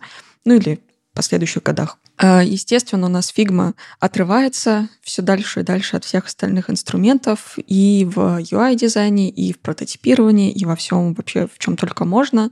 И помните, в прошлом году только-только вышел а, FigJam, из беты. И мы обсуждали, что, наверное, в следующем году FigJam а, побьет мира и всех вообще, кого только можно. Но в этом году оно и случилось. Теперь у нас FigJam и Figma вместе, они лидируют по всем вообще показателям. Мира, естественно, тоже есть. Э, ну, понятное дело, если вы на компанию покупаете какой-то продукт, э, то логично, что помимо дизайнеров там есть еще какие-то люди. И для менеджеров, например, или, может быть, для разработчиков удобнее использовать мира по, по старинке, как и раньше, потому что там накопился уже какое-то количество информации, которую вы до этого использовали. Но FigJam все-таки побеждает, потому что, опять же, когда ты покупаешь фигму, у тебя в подписку можно включить фигджем подешевле и не тратить деньги на мира, а функционал там все равно плюс-минус э, похожий, фигджем догоняет все больше и больше мира, поэтому э, чего бы нет. Ну, теперь, в общем, мира на втором месте. Мы сейчас вот говорили про digital whiteboarding, э, инструменты и рейтинги, и я увидел там э, в рейтинге Adobe Illustrator, там есть э, возможность не сидя за одним столом и не толкаясь локтями что-то вейтбордить в иллюстраторе? Нет, но ты там можешь нарисовать схемку. Окей, то есть это не коллаборативный инструмент как таковой, а это нарисовал э, схемку, сохранил как AI и отправил кому-то по почте? Угу. Или на флешку заки- перекинул в другую сторону комнаты. ну, типа того. Но там действительно нет никаких инструментов э, в плане, как можно вместе работать. Специальных тулов для каких-нибудь чартов, вообще хоть чего-нибудь тоже нету.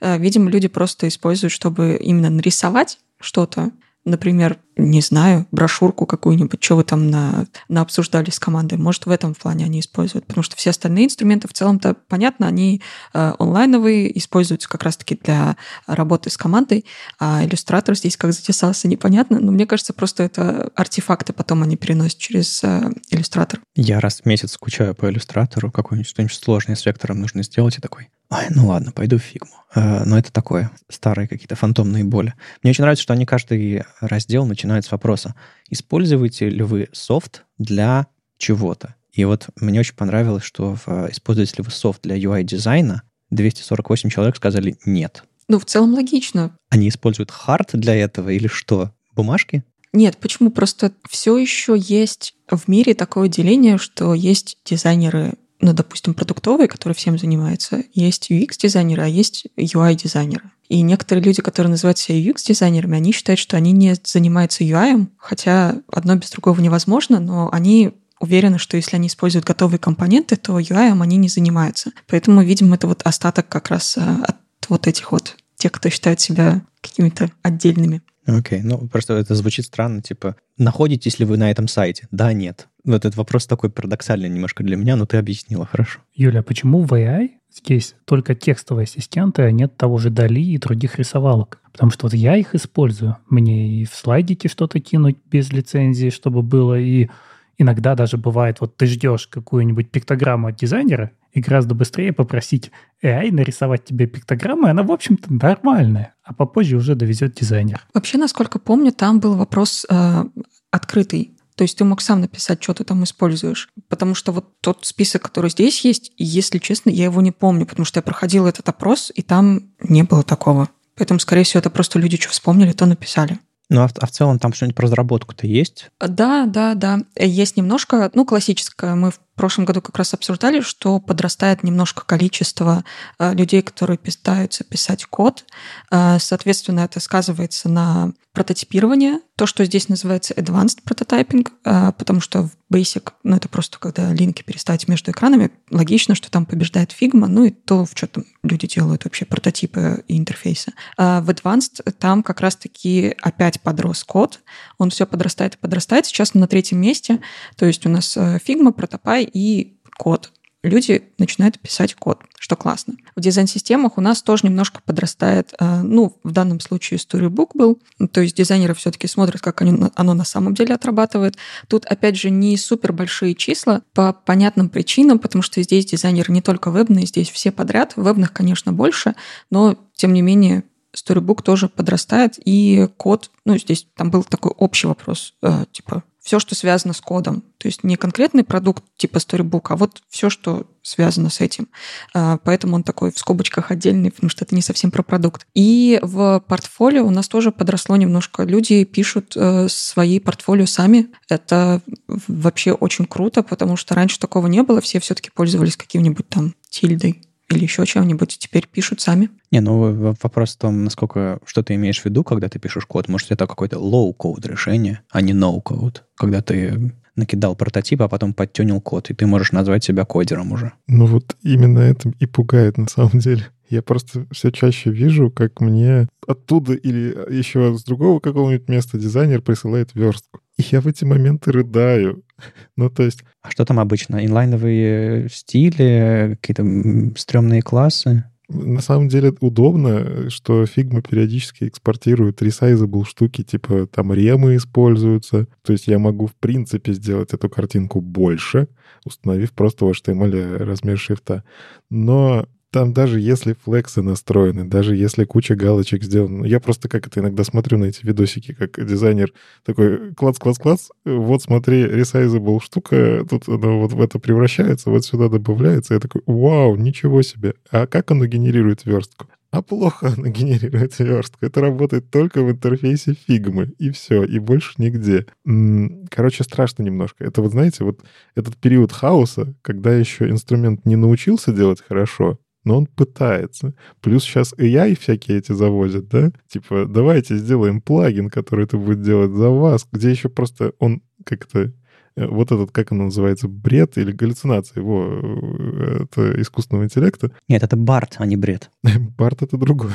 Сейчас, сейчас модно говорить гимини. Но Барт галлюцинирует. Вот. Ну, короче, суть в том, что галлюцинации же еще сложнее дебажить, потому что они похожи на реальность, а ты пытаешься в них найти ошибку. Короче, мне страшно мне бы очень хотелось, чтобы вот когда включается режим кода для дизайнеров... Юль, прости, я знаю, что ты-то как раз-таки верстать умеешь, но меня не окружают все такие дизайнеры.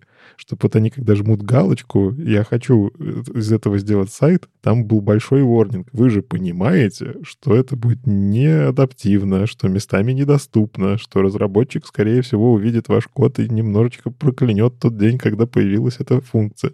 Вот, простите меня за такой хейт, но правда, а, это как если попросить верстальщика точно так же в дизайн. Ну, то есть хорошо, если у верстальщика есть эти знания какие-то базовые, он может на это влиять. Но он же, по идее, не должен быть настоящим дизайнером, понимающий там математику работы с цветом, типографику и вот это вот все. Он, он берет картинку и верстает. И это нормально. Вот. Короче, не знаю, страшно мне вот результаты эти, что кода становится больше. Это значит, не знаю, работы, с другой стороны, тоже становится больше. Без, без работы не останусь. Нормально, может, денежку буду получать. Да на самом деле не бойся. В целом-то ничего не поменялось вообще глобально в, в, в расстановке скиллов между людьми, между ролями. Все точно так же. Кто-то пытается кодить, кто-то не пытается. И, ну, За последний год я видела довольно много всяких разных резюме людей, как э, фронтендеров, так и дизайнеров, и некоторые даже в своей области, ну так себе специалисты. Так что то, что они пытаются в чужой области что-то делать, и у них получается так себе, в целом неплохо. Главное, чтобы они хотя бы в своей области хорошо справлялись. А меня пугает другое в этом исследовании. То, что самая популярная тулза для пользовательского тестирования — это Google Meet, рядом там Zoom, Microsoft Teams. И самое популярное, куда складывают результаты этого тестирования, это Notion. Значит ли это, что в принципе, это настолько зарождающаяся область, что там нет вот профессиональных инструментов. Хотя да, на втором месте есть юзер-тестинг, но, но Google Meet, как, как это так? Ну, бесплатно.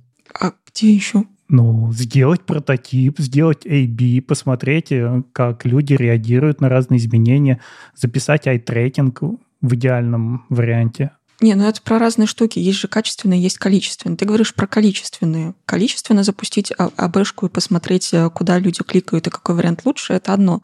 Но качественно ты проводишь интервью все-таки с кем-то по связи. То есть, если ты не можешь человека посадить рядом с собой, э, а в целом это хорошо, что вы удаленно это делаете, потому что можешь людей там не только условно в столице собрать, а еще и разных по миру, и ты смотришь, как они проходят этот workflow. Это не значит, что ты им шаришь экран. Некоторые, конечно, и так делают, но скорее ты человеку присылаешь какой-то прототип, ссылку на что-то, э, или вот как, например, в юзер-тестинге ты просто отдаешь им ссылку, и они сами рекордят экран. То есть, по факту, это то же самое, что в Мите где-нибудь созвониться, но в Мите ты все-таки модерируешь, то есть ты можешь, э, если они там куда-то отклонились от сценария, э, задать дополнительные вопросы. В юзер-тестинге ты этого сделать не можешь. Но любой вообще инструмент для видеосвязи будет все-таки в топе, потому что с людьми нужно для качественных как-то коммуницировать. Ну ладно, ты меня успокоила. Я-то подумал, что им демонстрируют экран по зуму. Не, ну хотя такие тоже есть, но нет, по-хорошему нет. Разработчики читают это, это серви дизайнерский. Никита боится, что дизайнеры нас заменят. Андрей боится, что какие-то стрёмные инструменты используются. А я что-то ничего не боюсь, мне нравится.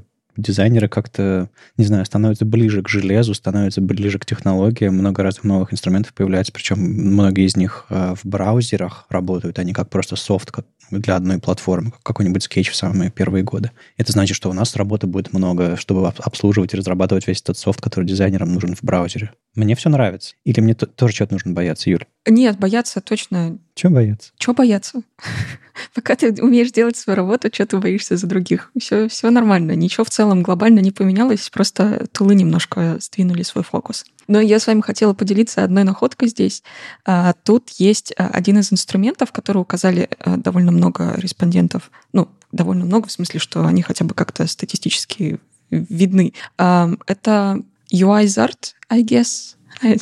Не знаю, как его правильно сказать. Но, в общем, там UI-Zart, в общем, инструмент такой, как они подразумевали его называть. И это инструмент, что-то типа фигмы, ну, в плане это онлайн-инструмент, где можно вместе коллаборировать, делать интерфейс, какие-то мокапчики накидывать. И этот инструмент сделан, они прям заявляют, что он сделан наподобие Keynote, PowerPoint, ну, в общем, на основе инструмента для презентаций.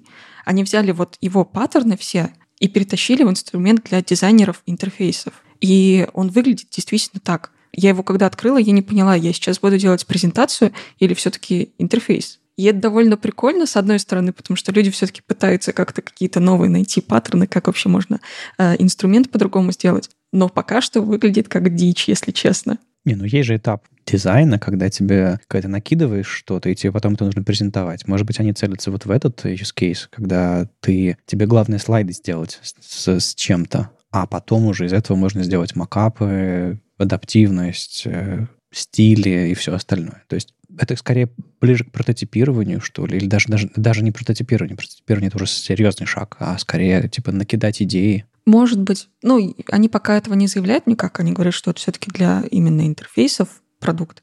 Ну, посмотрим, что дальше с ним пойдет, потому что он первый раз попал в топ, и вообще первый раз о нем что-то увидела, и он смешной. Ну и название, если уж так попытаться его привести к чему-то человеческому, мне кажется, это будет UIzard, а не UIzard. UIzard читается лучше и созвучно с Wizard. М-м, гипотеза, может быть. Ну, знаете, иногда люди придумывают название и говорят, а оно читается вот так, выясняется потом. Как два GIS и 2GIS. Угу. О, да.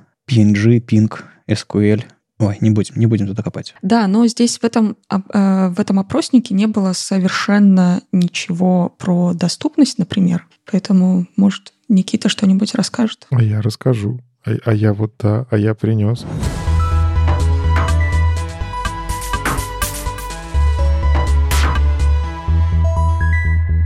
На самом деле не я принес, а принесли внезапно ребята из Яндекс браузера, э, публиковали исследование. Есть проект «Инклюзия», но как бы тут как не относиться к компании, но сам факт. Такие исследования классно, когда их делает крупная компания, у которой есть возможность это сделать. А еще у нас же в вебе-то нет возможности этого всего исследовать нормально.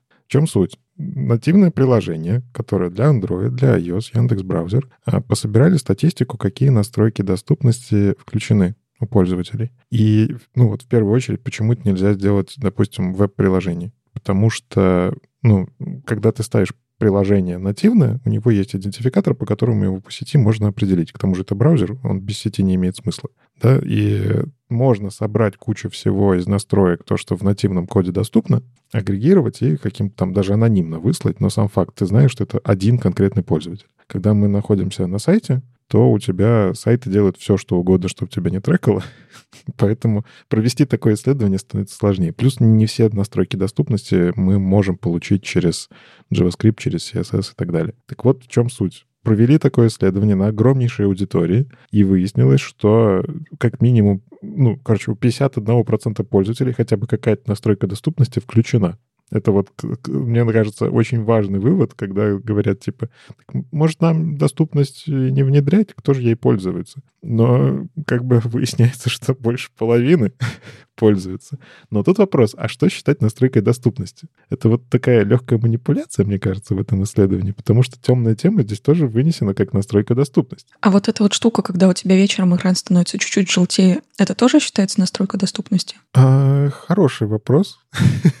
это у них есть, опять же, там исследование, как это а, коррекция цвета но коррекция цвета все-таки она по-другому на андроиде работает. Это не night mode, не вот этот shift, а это именно что для дальтонизма меняется. Вот не хватило мне вот этих данных э, здесь, вот в исследовании их нету. Тут, кстати, нет э, Reduce Transparency тоже, который мы в CSS на самом деле замерить можем, а в, видимо, в Android, может, этой функции просто нету, поэтому и не замеряли. Вот да, у меня ощущение от этого исследования, что хотели получить 51% любой ценой. Поэтому здесь 35% это изменение размера шрифта, например, без, по-моему, без указания распределения, опять же, на iOS и на Android, потому что на многих андроидах, к сожалению, такое разрешение экрана, что даже с нормальным зрением люди вынуждены крутить шрифт. И это скорее вопрос плохого UX. И то же самое с темной темой, когда многие люди действительно включают это, ну, просто потому что круто жить с темной темой. И вроде бы это доступность, но это не совсем честные цифры. Ну, вот именно поэтому я провалился с лендинга в PDF-ку, которая все-таки есть на сайте. Там через диск пытаешься зайти в PDF-ку. Там э, вот по поводу размера шрифта все-таки есть процентовка для Android, для iOS. Ты можешь посмотреть. Там, конечно, разброс большой в 0.5x, но суть в том, что те, кто увеличивает на Android 89%, но при этом размер увеличенного шрифта стоит от единицы до полтора. И я вот не понимаю, единица — это увеличенный шрифт или 89% всегда попадает? Потому что если было бы хотя бы один, больше одного и до полтора, то 89% это очень много. Короче, хотелось бы получить исходный набор, вот как мы это делаем для всяких CSS-опросов, которые можно взять и посмотреть и самому проанализировать, или как веб-архив. И здесь тоже вот это исследование, поковыряться бы в исходных чиселках. Я, может быть, даже не знаю, если мне будет не лень, э, схожу, поспрашиваю у тех, кто это непосредственно проводил, ну, все-таки есть выход на тот же самый проект инклюзия. Но сама суть. Увеличенный шрифт, им прям пользуются. Ну, то есть э, я понимаю, что здесь хитрые цифры, но 35% это много. Это правда много. Да, но здесь 89% пользователей Android — это 9 миллионов пользователей. Они чуть-чуть увеличили шрифт. И моя позиция, что это проблема интерфейса Android в большей степени. Я, наверное, даже с тобой соглашусь, потому что я на андроиде... Почему я еще Android из коробки не люблю? Почему я Apple в какой-то мере? В Apple не такой мелкий шрифт. Э, Причем зависит от устройства. Если у тебя большой вот этот флагманский какой-нибудь лопата, которую ты носишь, там шрифт нормальный. Он как-то так, не знаю, не мелкий почему-то. А на маленьких устройствах он мелкий. То есть там масштабирование, что ли, в операционной системе, зум сделан или как, я не знаю. Но я вот опять же там, не знаю, маме, когда телефон надо выбрать, ну, типа, первая настройка, которую ищешь, это как увеличить шрифт в системе. Это правда. И почему для меня это важно? Потому что, ну вот про то, что я говорю, у меня есть ощущение манипуляции цифрами. Потому что когда люди принесут это исследование, и могут ответить так же. Но, ребят, ну эти ваши исследования, они какие-то вот не совсем честные, кажется. Ну, даже если ты 35% считаешь, что нечестно, тут все равно по разным, как там, если посчитать, у тебя, ну вот на iOS очень много увеличенного шрифта. А на андроиде, ну да, ну 11%, хотя тоже непонятно, там 11, 20, 35, но все равно много. У меня есть две точки зрения, как бы одна защищающая это исследование, другая скорее наоборот. Так вот, на мой взгляд, э, они делают очень важную работу, они размывают границу между доступным и недоступным. К сожалению, в сообществе разработчиков, дизайнеров, вообще все, кто с вебом работает, а, и не только с вебом, сложилось ощущение, что есть переключатель тебе нужна доступность или не нужна доступность. То есть это, это, скорее всего, в головах у многих лежит, типа, ты видишь или не видишь интерфейс. Типа, если ты не зрячий, все, тебе нужна супердоступность. Как бы вообще скринридеры, ариароли, вообще там всякое такое. То есть прям вот супердоступность, у тебя прям сложности. А все остальные, ну, типа, у них все нормально. На самом деле нет, это, это, это огромный-огромный градиент от, э, не знаю, от зеленого к красному, от черного к белому, от желтого к синему, как они вам там больше нравятся. И по пути куча сочетаний. Люди, которые прекрасно видят, но пользуются скринридерами, люди, которые пользуются клавиатурами, люди, пользуются, которые контрастность повышают, которые включают, отключают там, анимацию и все остальное. Я, честно говоря, очень рад тому, что я, э, в, Яндекс в этом исследовании это делает, что он пытается сказать, доступность, она разная, доступность — это спектр, э, и мы все э, так или иначе на, нее, на этот спектр попадаем. То есть, условно, если я увеличил, увеличил шрифт на сайте, а сайт от этого развалился, он развалился потому, что он не рассчитал что для доступности этого контента и этого интерфейса для меня мне нужно увеличить шрифт. Это тоже доступность. Я часто подстраиваю интерфейсы под себя, когда дизайн либо, либо, либо плохой, либо, либо просто у меня такая ситуация, что, что экран далеко или, не знаю, разрешение на экране не, не то. В общем, это все доступность. Это все про качество интерфейса. Это не про незрячих людей, это не тех людей, у которых, там, не знаю, которые пользуются исключительно клавиатурой, скринридерами и так далее. Вот это, вот это очень важная вещь, которую этот проект делает хотя бы за это ему спасибо. А уж а, про методику, про все остальное, мне кажется, вот в этой идее, что доступность — это спектр, они не врут, и это все абсолютно честно, правильно и хорошо. Как они это все считают, менее важно. Ну вот да, я здесь соглашусь с чем. Такие исследования проводятся редко. В этом проблема. То есть, э, к сожалению, компаний, в принципе, с такой аудиторией огромной не сильно много, и в целом инициатива делать эти исследования. А зачем? Мы же все равно это внедрять не будем, да? зачем нам проводить это исследование? А здесь все-таки есть какая-то забота о пользователях. И понятно, что ту же самую темную тему, она такая холиварная история. Это, это все-таки доступность или нет? Для кого-то это прям жизненно важно, чтобы пользоваться сайтом. Но большинство, мне кажется, все-таки включают темную тему, потому что стильно, потому что модно, да, ну, там, а кто-то включает э, подстройку к системной теме, то есть днем светлое, вечером темное, ну, короче, по-разному. И понятно, что дальше доисследовать можно почти каждый пункт. Каждый пункт можно более подробно, прям к людям ходить, э, общаться, в Google Meet созваниваться и уточнять, а, а что там, а как там. Но сам факт, что вот эти настройки на огромной аудитории, их же можно по факту аппроксимировать потом. Ну, короче, переложить на вашу аудиторию. Скорее всего, если вы делаете сайт не специализированный, ваша аудитория по процентам приблизительно будет похожа.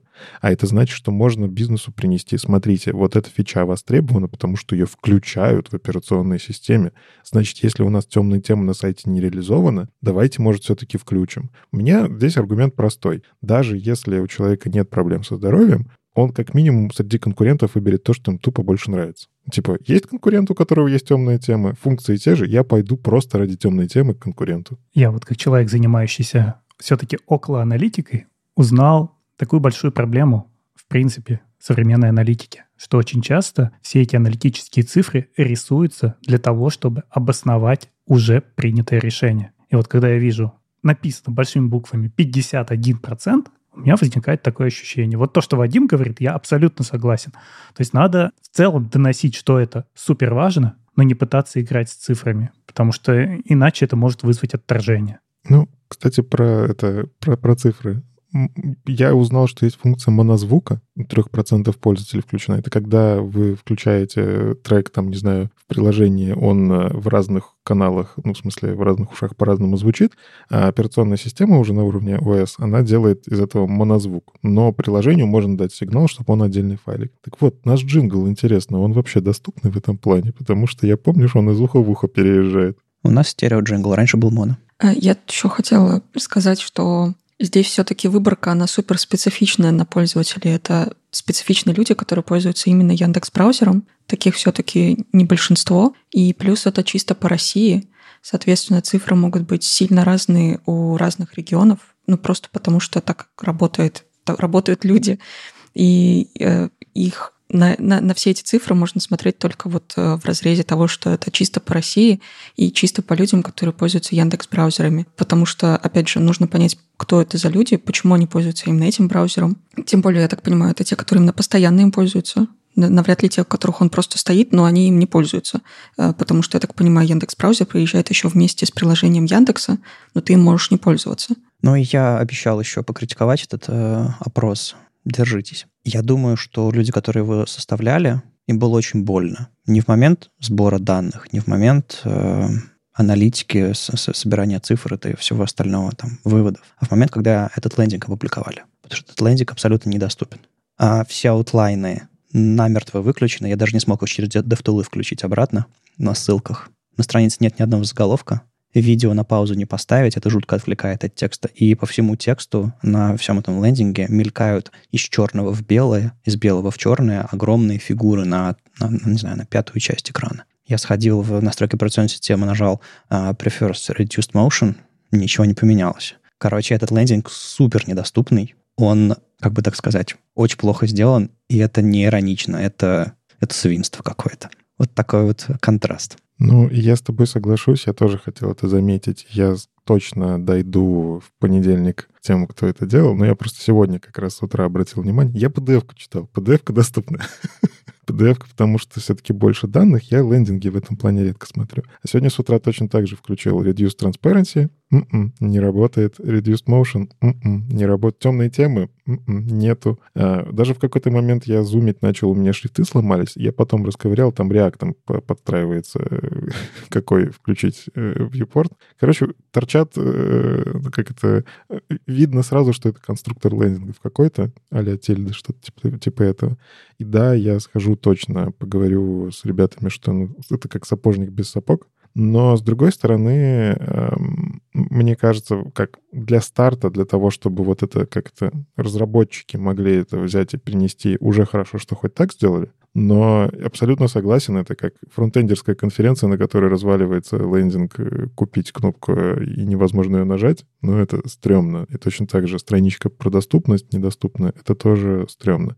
Но попробую сходить, может, что получится исправить это вместе. Потому что одна из задач этих, этих исследований — сказать, что мы, как компания, как разработчики, нам не все равно. Мы считаем, что это важно, и мы делаем наши продукты доступными. И рассказывая об этом на принципиально недоступном сайте, ты эту затею, ну, в общем, разбиваешь. То есть, не знаю, про тебя какие-нибудь онлайн-медиа напишут, которые не разбираются. А люди, которые пришли пользоваться этим, почитать об этом, узнать, что Яндекс ценит и любит э, доступность, они скажут, чего? Серьезно? Ну, в общем, да.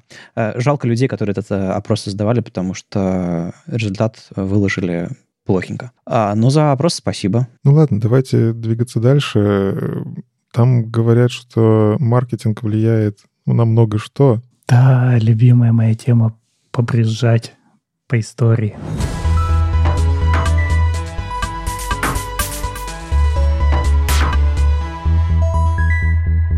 Хуан Диего Родригес выложил на Smashing Magazine статью, в которой рассуждает о том, как негативно повлиял маркетинг на то, как в JavaScript организован ООП.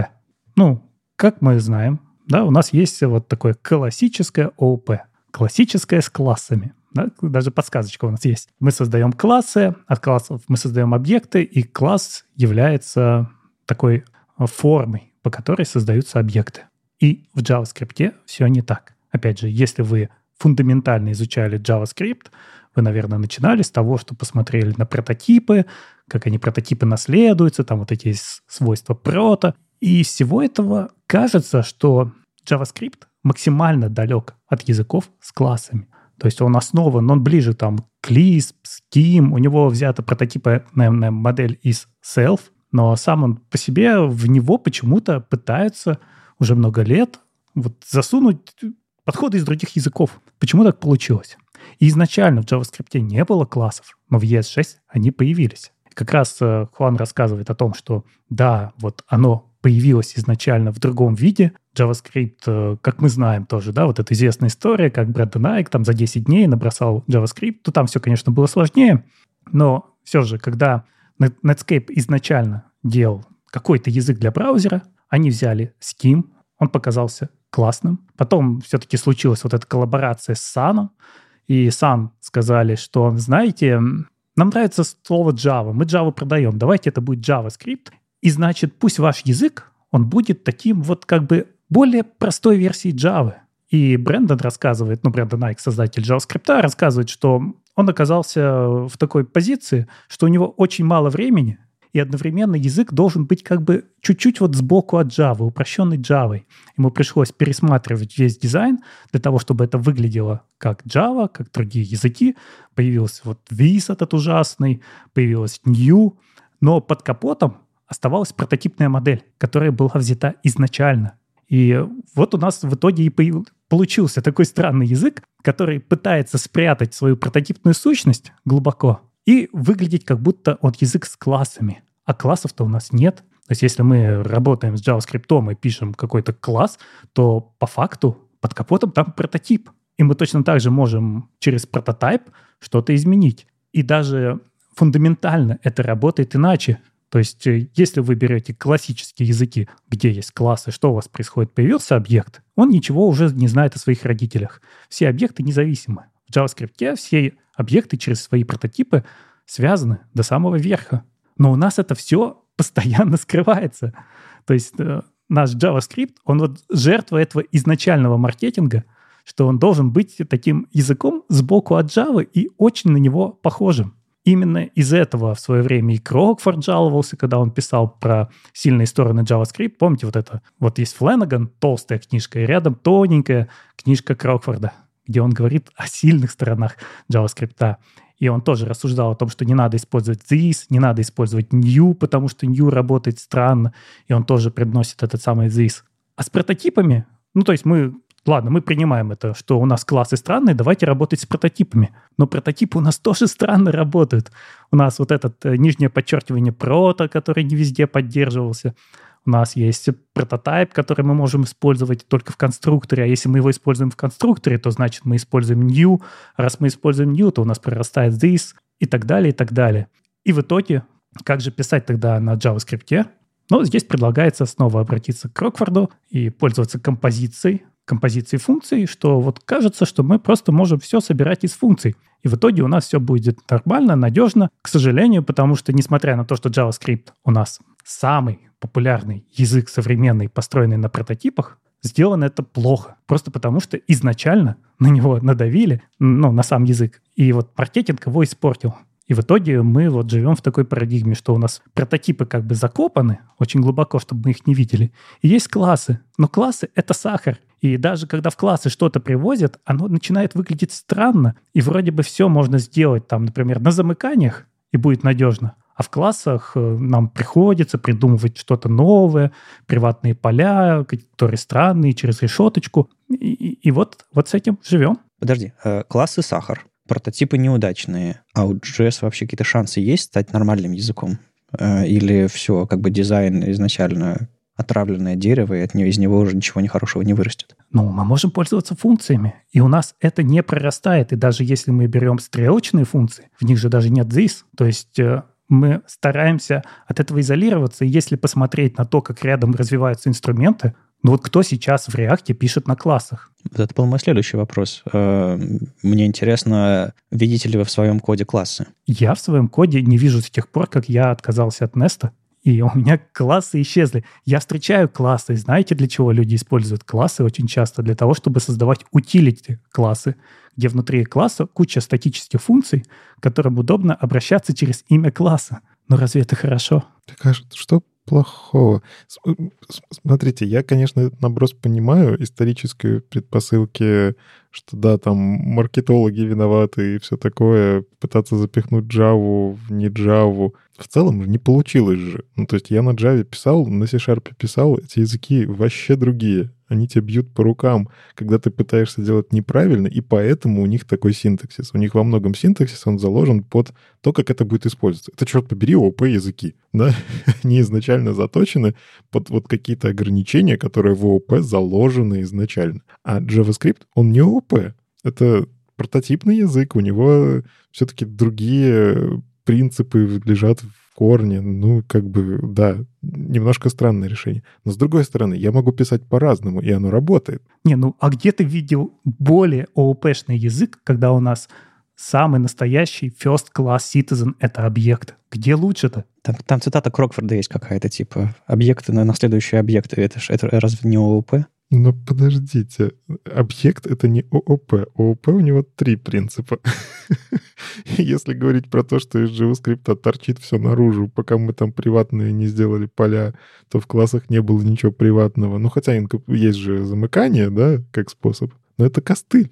Это, это прекрасно работает. Это язык с лексическим окружением. Да, да, но мой посыл такой. Окей, это костыль. Окей, оно не совсем то, как это работает в других языках. Но это же не значит, что это плохо. Ну, то есть в индустрии уже давно привыкли, что оно работает вот так. Если бы это было плохо, то оно бы не работало на миллиардах сайтов. Выбрали бы другой синтаксис. Этот синтаксис бы ему не выиграл. Понятно, что маркетинг здесь повлиял, потому что точно так же CSS у нас такой, потому что там к нему приложил руку, по-моему, Microsoft. А, и, хотя был XML вариант, да, и XSL или как XSLT, вот этот жуть. Она тоже жила какое-то время, но не была, была отторгнута разработчиками в какой-то момент и все такое. То есть выигрывает одновременно и маркетинг, но все-таки после маркетинга наступает developer experience. Если это, простите, кусок куска, им пользоваться невозможно, я им пользоваться не буду.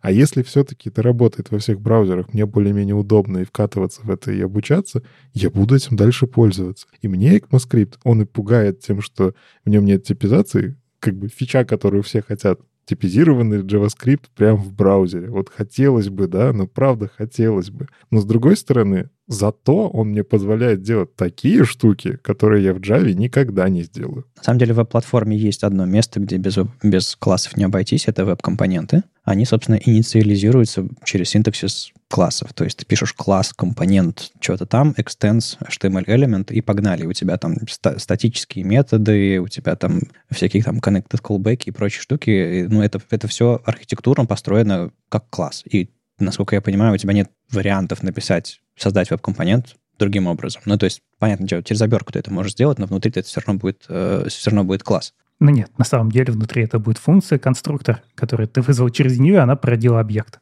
Ну, я имею в виду, что э, это как бы то, как все создают веб-компоненты во всех демках, во всех, во всех местах, и это прям проросло в сам дизайн фичи. И я не знаю, есть ли другие места, где ты вот, не знаю, про те же самые приватные поля, их никак иначе не реализовать, кроме как используя... Так замыкание.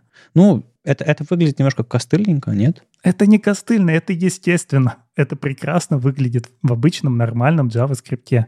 Жаль, у нас с нами здесь нет Леши. Все-таки с точки зрения обучения это было бы интересно пообсуждать, потому что как сейчас выглядит наше обучение?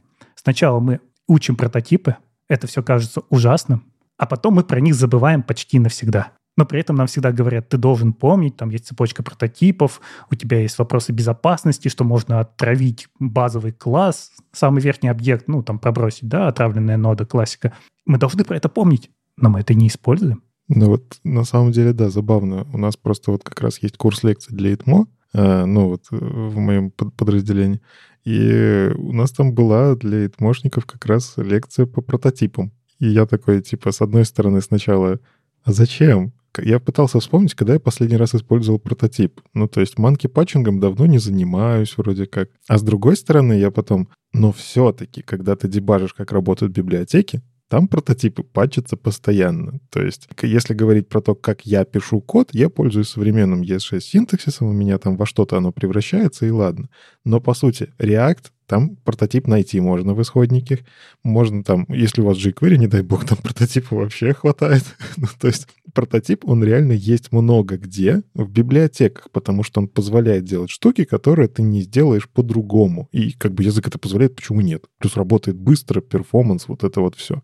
То есть дебажить мне это знать надо, но сам я такой код писать, скорее всего, не буду. Так в этом и посыл, в общем-то, статьи, что если бы мы изначально приняли прототипную идею, что у нас есть э, идея из self о том, что есть цепочка прототипов, и она во многих случаях выгодна, то развились бы инструменты по работе с прототипами, явный и понятный, а не вот то, что мы вынуждены были дальше мучиться вот с теми же самыми this, call, с apply, когда у нас там понимание того, что вот мы взяли из объекта функцию, оторвали, и она вдруг не работает, потому что у нее потерялся this, да, его нужно через bind забросить назад. И зачем? К сожалению, просто изначально, потому что рядом был Sun и сказал, это должно выглядеть как Java. Поэтому this там обязательно должен быть.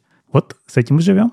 Ладно, побрежали, а теперь осталось ответить на вопросы наших слушателей. Сегодня у нас есть целых два.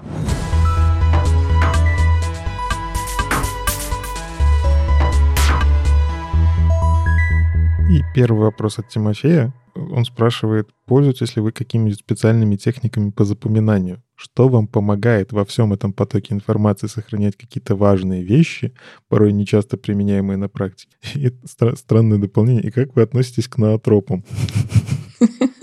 Если не знаешь, что такое ноотропы, то хочется сказать «осуждаю», да? Как каждый студент пытался. Ну, я до сих пор... Ну, ладно, сейчас к этому вернемся.